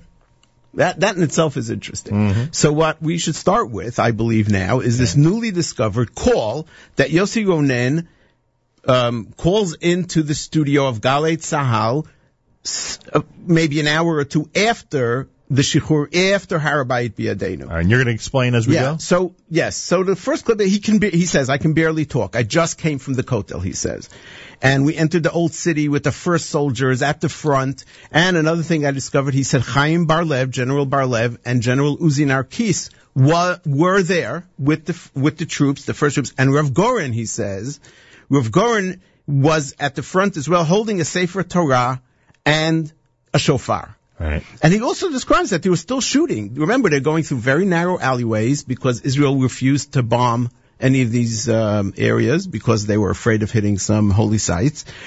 Narrow areas, snipers can come from anywhere. And they went house to house. They went house to house to clear it out. So this is the first, the first clip where he says, "I'm Yossi Ronen," and this is why I'm just coming from here. Okay, here we go. Hopefully, you have everything set. זה יוסי רונן בירושלים. כרגע אני בקושי יכול לדבר משום שחזרנו בריצה מכיוון הכותל המערבי. נכנסנו בראש כיתה של צנחנים, ממש הכיתה הראשונה שנכנסנו, בראש צעדו האלוף עוזי נרקיס, האלוף בר-לב והרב הראשי לצה"ל, האלוף גורן, שנשא בידו ספר תורה ושופר. הם צעדו ממש כאילו מסביב לא יורים בכלל. אנחנו הלכנו אחריהם שפופים לאורך הגדרות, לאורך ה... אה, הגאיות והסמטאות שבתוך הכותל, שבתוך העיר העתיקה, התקדמנו, הצנחנים שהיו איתנו מדי פעם בפעם ירו משום שעדיין נמשכו הקרבות. Okay. Wow. Right, you hear. He's a great reporter. Well, he was going through one of the most historic moments in Jewish history. He didn't right? know it at the time, did Right. he? Oh, he did. I know, I know. Of course he did. so he's describing how this they're walking, you know, through the old city, going house to house. So in this next clip, you know what? I'm going to play the clip first. Because those who understand Hebrew, I'd like them to hear it first from him, and then I'll explain what he says. Okay, you ready? Yep. התקדמנו תוך כדי הקרבות, והרב גורן הלך באמצע עם ספר התורה ועם השופר, כאילו היריות שמסביב בכלל לא נוגעות אליו. הוא בכלל לא היה שייך ל- ל- ל- ל- לעולם הזה, הוא נמצא כאילו בספירה אחרת בכלל. כולם, היית, הייתם צריכים לראות איך חיילים הולכים ובכלל לא מרגישים שהולכים תוך כדי קרב. התקדמנו דרך אה, סמטאות העיר העתיקה, כשאנחנו מתארים בית אחרי בית, אנחנו כמובן בעקבות הצנחנים שהתקדמו מבית לבית, Unbelievable. Okay, so now I'll explain what he was saying. This is what I told you yesterday, that there'll Yeah. be that moment. That's the moment. He says, in total amazement, he says, Rav Goren is marching in the midst of the soldiers, in the middle of the battle. There are bullets flying all around, but Rav Goren, it, it's as if there's no war around him. it was like he wasn't here on planet Earth, he says. He was in another world. Now, I'm going to add that I think that he was in a state of ex- of. Right. He euphoria. He, he was in a euphoric state. He was spiritually elevated to some higher place. It's just it really is, and you hear how he how amazed he is, right? That Rav Goren. And, and there, he says, "Anachnu olchim shfufim." We're all like ducking and worried about, and Rav Goren is just marching with the Sefer Torah, No like concerns. nothing's happening around him. It's amazing. Okay, should we go on? We Yes. Okay. Um, the next clip, eh, he talks about that they got to Har Habayit, but and he talks about the Mosque of Omar. He doesn't talk about the Har Habayit, and he says how beautiful it is and how serene it is. It's up. Yep. הגענו לחצר מסגד עומר, מסגד עומר זה מראה מקסים, מראה שלו, הכוחות הישראלים לא פגעו בו בכלל, בפנים שטיחים אדומים, עמודים גבוהים, שיש בכל צד, ממש מראה מקסים, שלווה, ממש שקשה לתאר אותה לעומת היריות והרעש שהתחוללו מסביב. Right. So he's uh, he's saying that it was very peaceful uh, and in, in, in on Har Habayit. There was no shooting or anything. Um, okay. And he con- he continues now to describe the next step, which is getting to the kotel. Right. אחרי מסגד עומר המשכנו ללכת, כשאנחנו יורים, יורדים במדרגות לעבר הכותל המערבי. עמדנו ליד הכותל המערבי, הרב גורן תקע בשופר, קרא את פקודת היום המיוחדת שהוא הוציא לרגל הכיבוש של הכותל המערבי. מימינו ומשמאלו עמדו חיילים ובכו. אני לא יכול בכלל לתאר את הדבר הזה. חיילים, צנחנים אמיצים שהחברים שלהם דקות ספורות נפצעו או נהרגו בכיבוש העיר העתיקה, עומדים נשענים על הכותל המערבי ובוכים. הם לא יכלו להוציא הגה מפיהם. So I didn't want to translate that first, but he says, then we went down to the Kotel where Goren blew the shofar and he's surrounded by the paratroopers, these fighters, these brave fighters, and he says, he's astonished. They're crying, he says. Their, their head is leaned against the wall, against the Kotel, and they can't say a word. It's, uh, Okay, and then he says, now, Rav Goren made an Azkara, memorial prayer, which we've heard all the years for the soldiers who fell in the battle and those who fell in other battles around the country. And then he says, after that, Rav Goren led the first Tfilat Mincha, the first Mincha service at the Kotel. Now this we never knew. In 19 years. This we Correct. never It was part of all this, Right. and now we have a recording. We'll play a little bit of it oh, later. okay. And then he says there was spontaneous singing of uh, of Hatikva. Here's the last part, last two parts. אחרי שהרב גורן תקע בשופר וסיפר והוציא את פקודת היום המיוחדת, נערכה אזכרה מיוחדת לחללים שנפלו בכל המערכות אה, ב...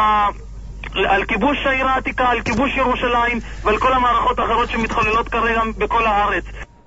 לאחר שהוא עשה את האזכרה הזאת, נערכה תפילת המנחה הראשונה מזה 19 שנה על ידי הרב הראשי, הרב גורן, וכל החיילים איתו הצטרפו לתפילה. אחרי התפילה, באופן ספונטני ביותר, פרצה שירת התקווה, כשבראש הכותל המערבי מתנוסס דגל ישראל. אותו דגל שהודפס במלחמת השחרור בעיר העתיקה עצמה, כשהיא פונתה על ידי היהודים, ואחד הצרכנים זכר לקחת אותה כשאנחנו חדרנו לעיר העתיקה, והניף את הדגל בראש הכותל המערבי. אני מיהרתי לצאת, ואני רוצה להעביר את השידור עכשיו, את ההקלטה. So, so he says that they daven mincha. Everybody participated in the, the mincha, and afterwards they spontaneously broke out and sang Hatikva. And there's a flag flying. He says over the kotel. by the way, that is the famous flag that we see actually flying over Har Habayit, I believe. But he says there's a flag flying over the Kotel, and it's a flag, and we'll discuss it later in the Kolot. Somebody describes the whole flag. He went into that, um, where that flag came from. Unbelievable. And then he says, and now I want to play for you the recordings of, of what happened. And, And those are the And recordings. those are the kolot that we've that we've become been- familiar with. Right. So this was the lead up to that. All right, are we doing that now, or are we doing it No, I later? guess we should do it. We'll go. We'll go. It's to, up to you. I what guess should we, we do? should go to Rav Rimoni. We'll go to Rav Rimon. More coming up. Keep it here. Rav Rimon is here. We'll speak with him coming up at JM in the AM, and we will get to the sounds of 1967. If you keep it here, more sounds. Of more sounds of 1967. I need that plug. Oh, more sorry. sounds of 1967. If you keep it right here, at.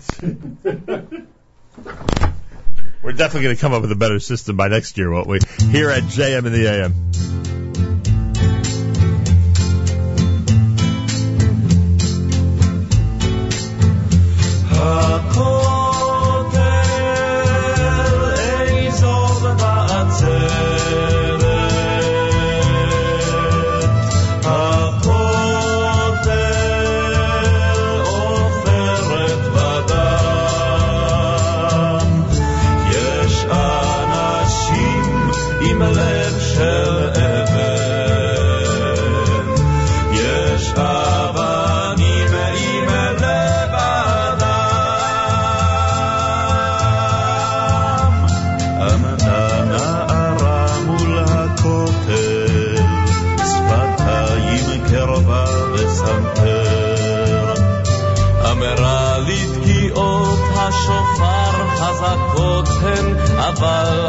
השתיקה עוד יותר. אמרה לי ציון הר הבית, שתקה לי הגמול והזכות. ומה שזהר על מצחה בין ארבעים,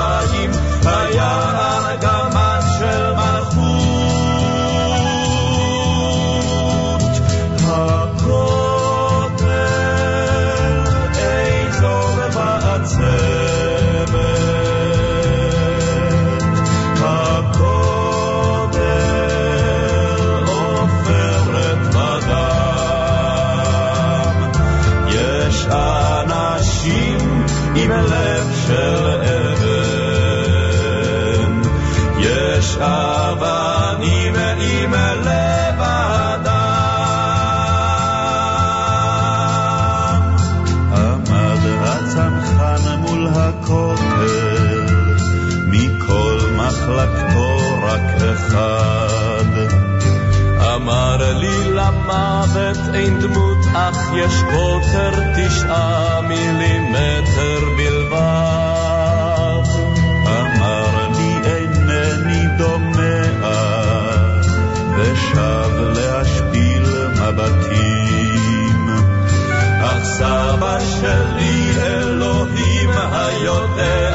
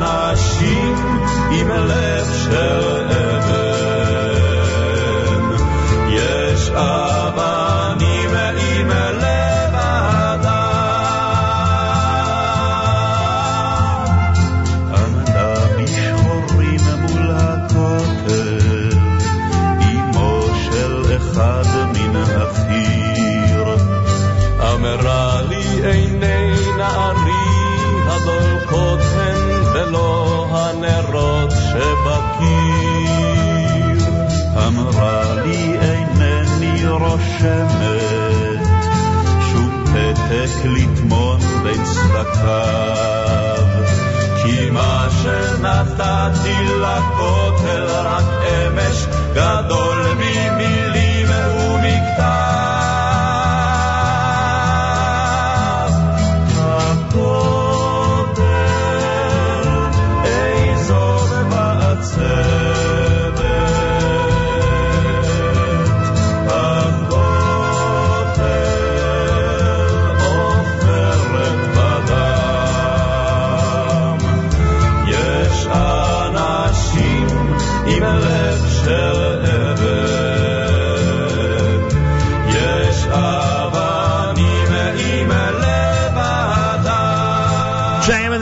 we celebrate both Yom Yerushalayim and Yom Chevron on this 29th of Iyar. It's Erev Rosh Chodesh, day 44 in the counting of the Omer. Harav Yosef Tzvi Rimon is in our studio. An absolute honor for us here at JM in the AM. Rav Rimon, welcome to JM in the AM.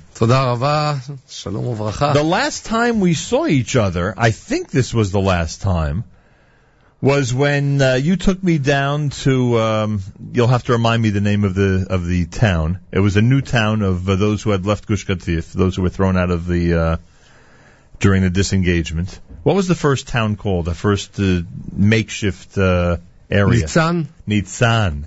we were in Nitzan. People had had literally just uh, you know weeks before been taken out of their homes, and at that time, you felt that you had to do something to help with the situation. And one of the greatest ways one could help somebody is by getting them a job.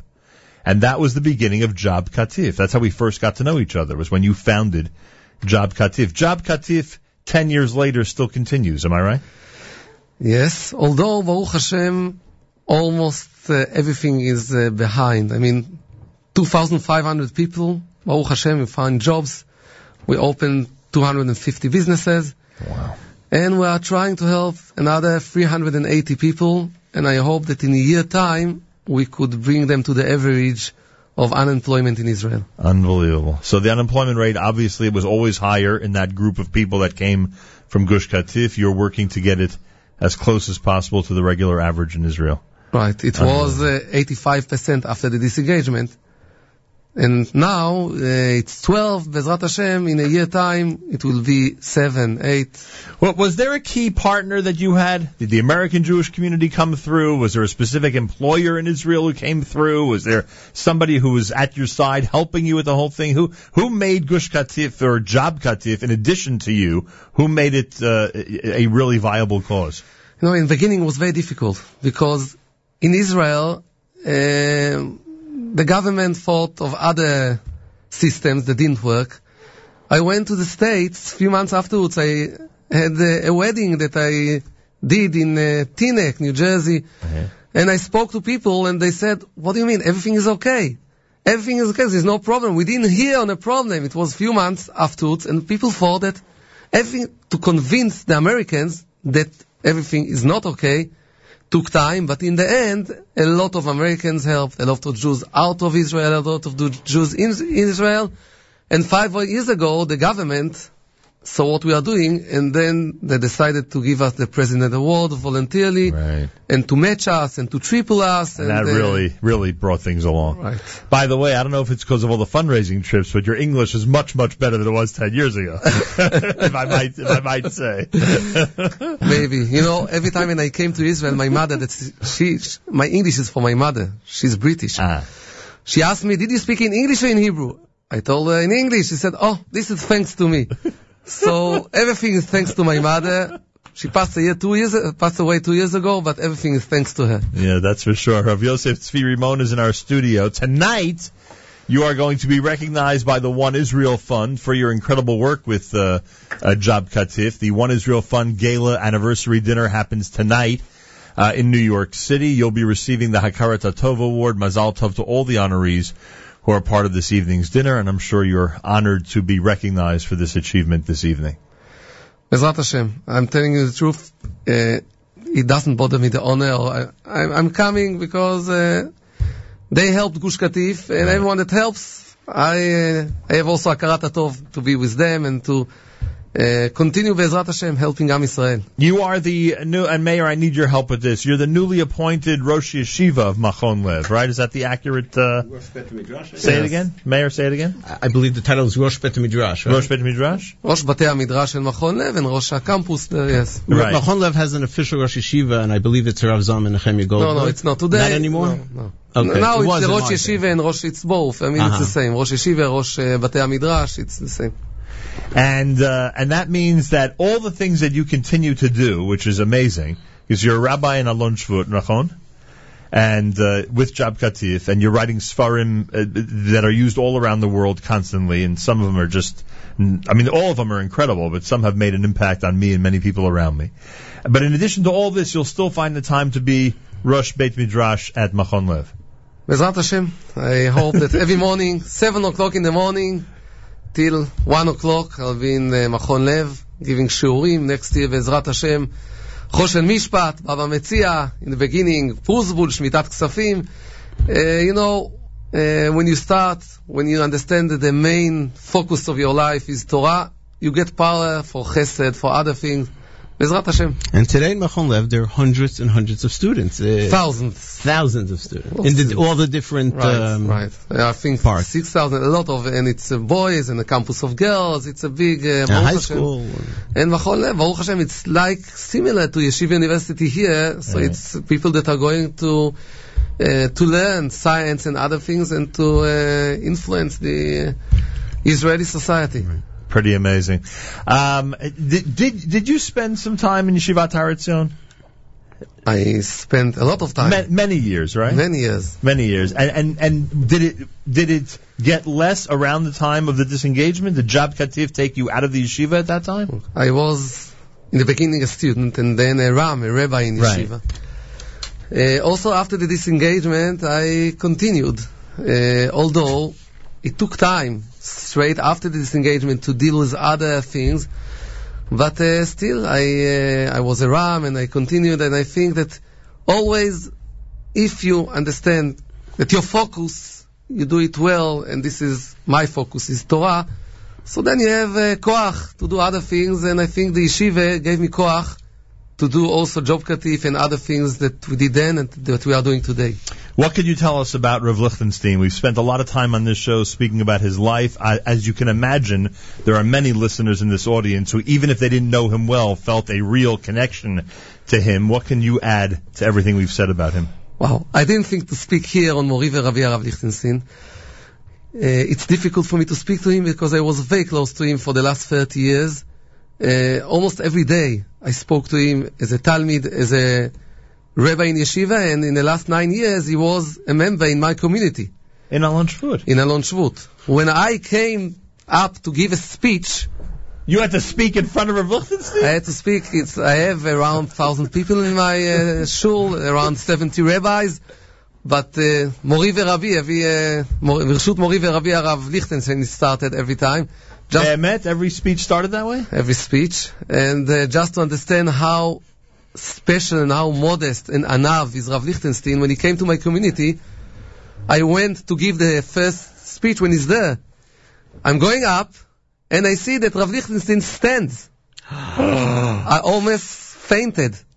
I didn't know what to do. So I started Birshut Mori Veravi, and afterwards I came to him and told him, Arav, you can't stand for me. Said, what do you mean? You are the rabbi here. You are Mar Deatra. And a day before, I told the Chazan, the Shliach Tzibur, wait in Shmoneh Esrei to Rav Lichtenstein. Rav Lichtenstein came to me and said, please don't wait for me. I'm not the rabbi here. You are the rabbi. They should wait- wait for you. So I told him, I told him, Arav, I'm going to make with you a deal. I'll tell the Chazan not to wait for you, but never, ever stand for me. So he agreed, he got a deal, and Baruch Hashem, but his modesty, Shabbat Shalom, when people come to say Shabbat Shalom, every Shabbos he came to say Shabbat Shalom, so I saw the people, and when I saw Rav Lichtenstein start to coming to me, I left everyone and I escaped, ran away to go and say Shabbat Shalom to Mori Veravi, to, to one of Gdolei Hador, my, uh, Rav Lichtenstein. And I think Rav Lichtenstein is was someone, you know, sometimes people don't understand. When you speak on Gdolei Hador, Rav Lichtenstein, who, who, who gets to this category of Gdolei Hador? You know, you have the, the ticket to go to this group, Rav Elyashiv, Rav Ovadia Yosef, who goes? So first of all, you need to be someone that knows all the Torah Kula. I mean, Rav Lichtenstein, everywhere you asked him, doesn't matter which sugya, if it's Nezikin, Kodshim, Taharot, in Shas, he knew everything on the spot in Lamdes. With Rishonim, with, it's something unbelievable. There are few people in the door that, that know everything. And of course, his davening, his irat shamayim, his anove, his uh, sensitivity, his tefillah, this was some, it was amazing. And on each thing here, I can say so many stories.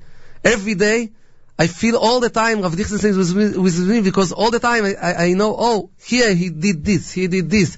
And also if he didn't know, I know what he wanted me, me to do, and it's uh, it's amazing, but it's also maybe frightening.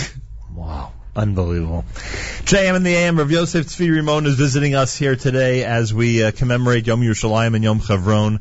You've brought some of your amazing Sfarim with you, and I thank you. I told you that's my favorite Birkon. Those of you who are looking for a bencher, which is who published the bencher? Who published the Birkon? The Halacha Center, Halacha Education Center. Is it available in the United States? Available, yes. Is it around? People can find it? It's around in stores and always uh, online. You can find it, Halacha Education Center, all the books. You can uh, find there online. It's incredible, and you uh, and I, we know about your book on Shemitah.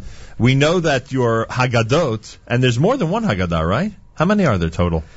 This is the main Haggadah, but I wrote a, a, Right. another book on the, all the halachical issues, and Uh, another family Haggadah, and another children Haggadah. Right. So So there's a lot, and I, I noticed those are all on Amazon, by the way. So you know how Pesach is a universal holiday, so it made it to Amazon. And then your Shemitah book is very, very timely because now we're in a year of Shemitah, Nachon, right? Right, right. And that, that must be. Uh, what would you say to the average non-Israeli? Shemitah is easier to keep than you think, or it's more difficult to keep than you think? What would you say to people who are afraid, oh my gosh, if I was in Israel right now, I wouldn't know what to do with the fruit, with the vegetables, how to do it, where to eat, what to do? What would you say to someone who's coming to Israel? Ah, you know, to speak on Shemitah, it's dangerous to start with I me know. now. But, say that again. but I'll just, I have to say one thing, you know. Rashi, Rambam, they wrote so much on Shemitah. They didn't have the privilege to eat one apple of Kedushat Shvi'it. You know, Kedusha in fruit, in vegetable, in, in, in, in, at all, in all uh, uh, our food, is just in Bet HaMikdash, in the temple, for 2,000 years. Jews didn't have the privilege to have holy food.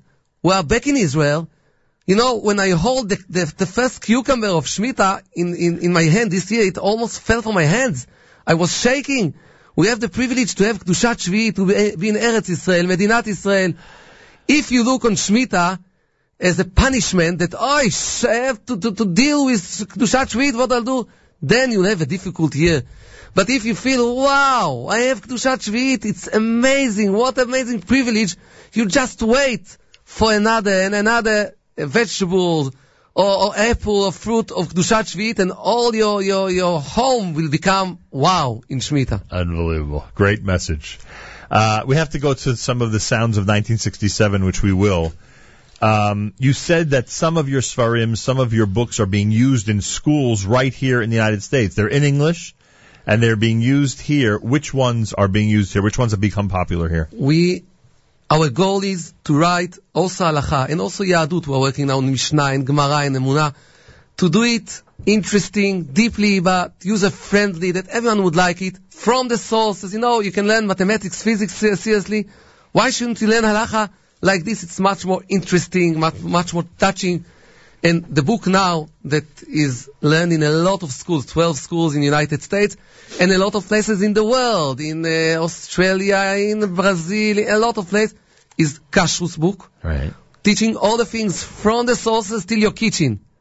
and next year, Bezrat Hashem, Shabbos book, there are a lot of Ida Crown and SAI and a lot of schools that are, it started in Ramaz, that are teaching those, those books. And Bezrat Hashem, I hope that it will bring, I know already, the schools tell us that it, it Ida Crown, they say the best thing from the time they started school. And the, the students are touched. They love to learn halacha. And Bezrat Hashem, if they keep halacha, bring it closer to be in all our Yahadut, to be in our Ga'ava Yehudit, Bezrat Hashem. If teachers and principals want to see something about these books, where do they go? What website do they go to? Everything, Halacha Education Center, and they'll be touched there. They can be in touch with me, and uh, and we have also a, a team that helps them. It's not just it, a teacher guide. It's uh, uh, we are doing uh, ishtalmut to teach all the teachers, and uh, Bezrat Hashem in. a few years I hope we'll have from Kita Aleph till Yudbet on all those issues of halacha and Yahadut. If people want to support job website halachaed.org. Right. halachaed.org. slash en if you want it in English. halachaed.org. You can check it out. Uh, if people want to um, uh, support Job Katif, can they still do so? They can still do so. How do we they do have uh, another uh, year. They can go on the website, the best thing, Job Katif, and then they'll see how to uh, and donate. And we have tax deductible in the states, in Israel. So we need your help. And I'll just tell you that now, because Job Katif was so successful, and I said, Kodesh Baruch Hu gave me to help those people, we have to help other people, so now we're starting a new project to help Ethiopians, to help other people that have uh, emotional uh, problems, and it's unbelievable because Job Katif today, I think, is the most professional to help people that are not the standard. You know, someone maybe is over 40, maybe has other problems to, to help all of them to become a part of society by working and bringing happiness back to, to their life. Rav Rimon, an absolute honor to have you here. Mazal Tov on tonight. You'll be at the One Israel Fund Gala. I'm sure many of our listeners will be there. Information about the books we spoke about.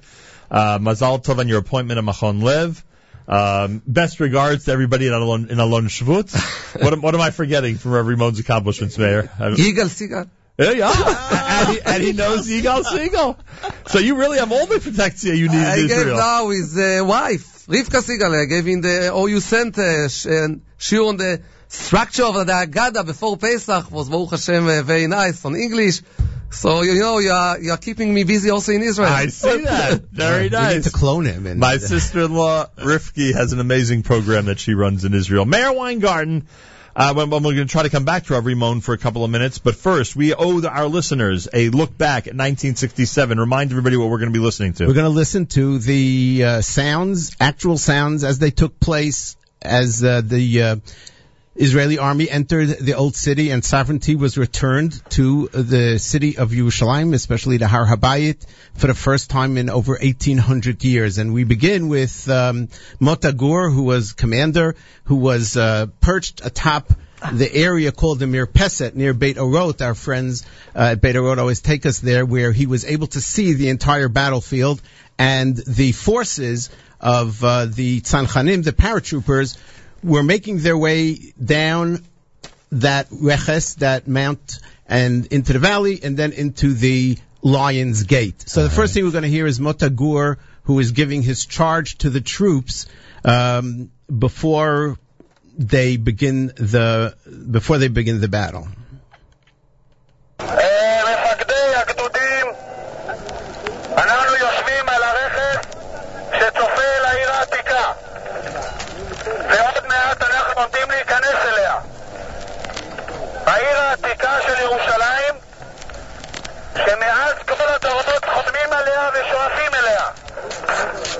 ¡Anarco Nidal!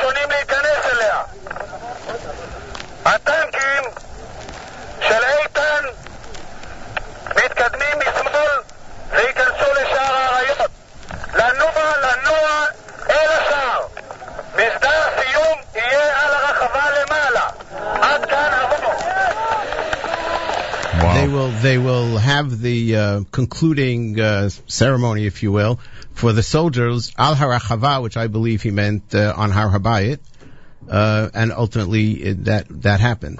Um, You know, they were on Har Habayit, and they were they're searching for the Kotel. yes, It's we the first Kapandria that you are. we've mentioned it many Yes. times over the years. You are years. trying to search the Kotel, you don't understand it, you are on Har Habayit. Yes. The- there's a lot of there's a lot of frustration in Jewish history. Yes, we're- we're- this is are- among them. we we are your allies on this issue. yes, we have discussed this and we sympathize with the cause. What can I tell Yes, yes, and and we've analyzed many times Uh. why we think that happened, and uh, after giving it a lot of thought and reading a lot about it, I believe that the two things. One is they weren't ready for this. Even Rav Goren admitted the night before when he was asked uh, a question, he said, "Don't talk about it. I don't know, you know, whatever." So it was there was a lot of confusion. They just weren't ready emotionally, uh, spiritually, and every which way. Number two, what does everybody remember? All the people, the older people that were there, the generals of Goren, they didn't know anything about Har Habayit. They remembered the Kotel. That was what tugged at their heartstrings. So they couldn't understand, Rav Goren did, but everybody else didn't understand the awesomeness of the fact that we're coming to Har Habayit and we don't need, so to speak, the Kotel anymore, which replaced Har Habayit when we couldn't access it. So that's where they went to. Okay. What do we have next? They're going to enter the Shar Harayot, the the Lion's Gate. There's a burning uh, bus in the in the gate itself. So they had it was very hot, and they had to go around it and jump and crawl and whatever it was, but they did. And uh, you'll hear both the banging of the opening of the gate where they banged through it, and then th- th- he's describing how they continue through that. הטנקים הישראלים עומדים בפתח, בפתח העיר העתיקה, ו... קדימה, בתוך שער האריות. And you hear the shooting in the background that continues. יש עוד מישהו מדלת מאחור? אוטובוס ירדני לידי, שופע חום, שרף כולו, החום כאן עצום, ועוד מעט אנחנו עומדים להיכנס לתוך העיר. עומדים מתחת לשער האריות, שער לימפול, כנראה מההפגזות שהיו כאן. מסתתרים ליד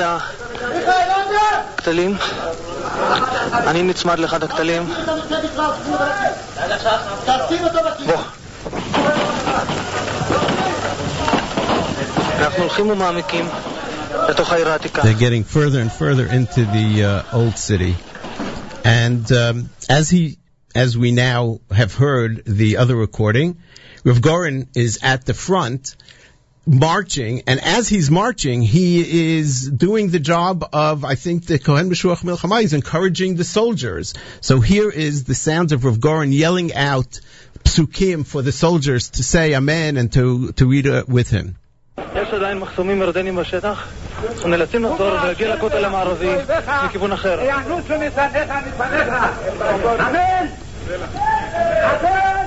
הרב גורן הולך וצועק, וכל החיילים צועקים אמן ואמן ואמן. אדוני אויביך. And, and there's more of that, by the way. Later on, I found that he, he constantly he would he was yelling "Ana Hashem Hoshia Na Ana Hashem and having the soldiers answer after him.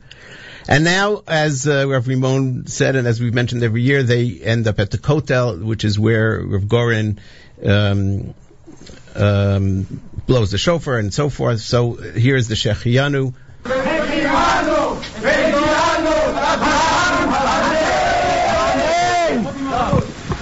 ברוך אתה אדוני מנחם ציון ובונה ירושלים. So now there's a new part that we're going to add. We have time? We have a f- couple minutes. Go okay. ahead. There's something called the Pkudat Hayom. I'm not sure exactly how to translate it, but but in the army they have the the commander sort of gives out a uh, declaration to the soldiers of the day, and this is Rav Goren composed a special declaration of the day in which he speaks about the bravery and he speaks about the historic the historic role that they have played in liberating Yerushalayim. And he says, by the way, Bet Hamikdash and, and so forth. He mentions all those things. So here we go. חיילי ישראל, אהובי העם, עטורי הגבורה והניצחון, השם עמכם גיבורי החיל, מדבר אנוכי לכם מרחבת הכותל המערבי, מקום בית מקדשנו. נחמו, נחמו, עמי יאמר אלוהיכם. זה היום קיווינו לו, נגילה ונשמחה בשועתו. חזון כל הדורות נתגשם לעינינו. עיר האלוהים, מקום המקדש, הר הבית והכותל המערבי, סמל הגאולה המשיחית של העם, נגאלו היום על ידכם גיבורי צבא ההגנה לישראל. קיימתם היום הזה את שבועת הדורות.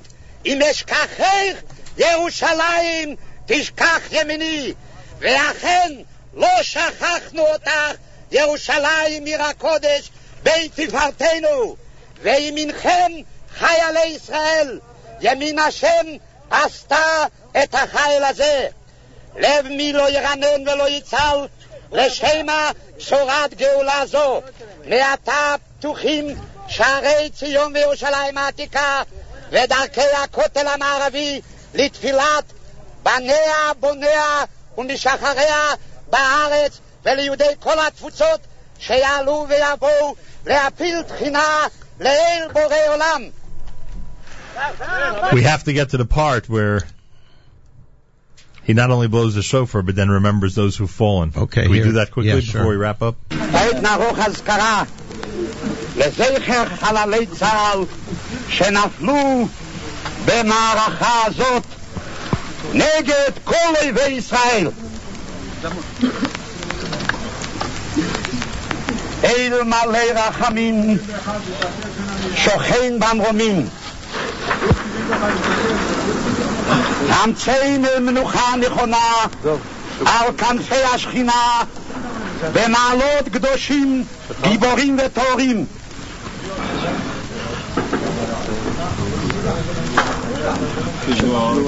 כי זוהר הרקיע מאירים ומזהירים לנשמות חיילי צבא ההגנה לישראל שנפלו במערכה הזאת נגד אויבי ישראל ושנפלו על קדושת השם, העם והארץ, בשחרור בית המקדש, הר הבית, הכותל המערבי וירושלים, עיר האלוהים. בגן עדן תהיה מנוחתם. לכן בעל הרחמים, יזכירן בסתר כנפיו לעולמים. ויצרור בצרור החיים את נשמתם. אדוני הוא נפלתם, וינוחו בשלום על משכבם, ויעמדו לגורלם לקץ הימים, ונאמר אמן.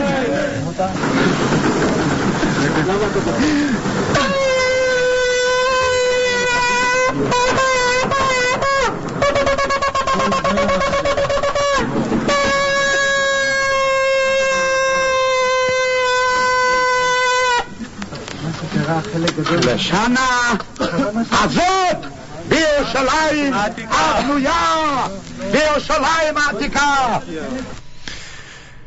There it is, the sounds of 1967 on this 48th, what was yesterday, on the 28th of Iyar, the 48th anniversary of the reunification of Yerushalayim. Today, the 48th anniversary of the uh, rededication of the Jewish community of Hebron. Uh, Meir, I thank you as usual. Kol hakavod. Thank you. Pretty amazing. Harav Rimon, any final thoughts as we conclude our Yom Yerushalayim, Yom Chevron, and really a Yom for the entire Gush? Without these days, there would be no Jewish presence likely in the area of Gush Etzion.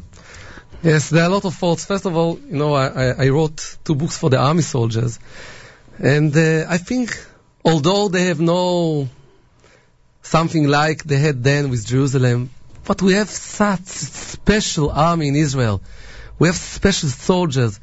I'm with them so much. They phone me and to hear the, the questions of army soldiers say, wow, no army like Tzal in the world. Uh-huh. If in the, the wartime I can get questions on tefillah, I can get questions on tefillin, and I can get more questions that for some people maybe it can seem foolish. Right. That, that, uh, uh, uh, They're even asking you. a sol- soldier phones me, in, is in Gaza in an empty house, and he asks if he can charge his cell phone in the Arab house the, because the battery is finished. Who would ask a question like this? It's also that we are paying the, the, not the, the, the That's right. electricity. Israeli electric bill. But, but uh, search in the world for another soldier. I mean, the Tzal is the most small soldier, so it's uh, army, and Bezrat Hashem. Tadaraba. I hope to see you in Israel very soon. Mazal Tov on tonight. Harav Yosef Tzvi Rimon visiting us here at JM&M on this very special day. Achenu b'Yisrael and Achim Achem, our brothers and sisters in Israel. We are with you. It's your favorite America's one and only Jewish Moments in the Morning radio program. Heard on listeners sponsored WFMU East Orange, WMFU Mount Hope, Rockland County at 91.9 on the FM dial around the world on the web, jmnam.org. Today's Yom Yerushalayim, Yom Chevron special dedicated to the memory of Benjamin Ben Moshe, Mr. Benjamin Lebin. Thank you to the Lebin family. The yahrzeit today, the 14th yahrzeit and the 29th of ER. Tomorrow, of course, we're back with plenty. Meir obviously has prepared a recorded version of the Israel show that's going to be next, featuring, I'm sure, some musical tribute. Say it again. A musical tribute to Shalim and Chevron. All right, musical tribute to Yerushalayim and Chevron coming up next at jmnam.org. Till next time, Nachum Segal reminding you, remember the past, live the present, and trust the future.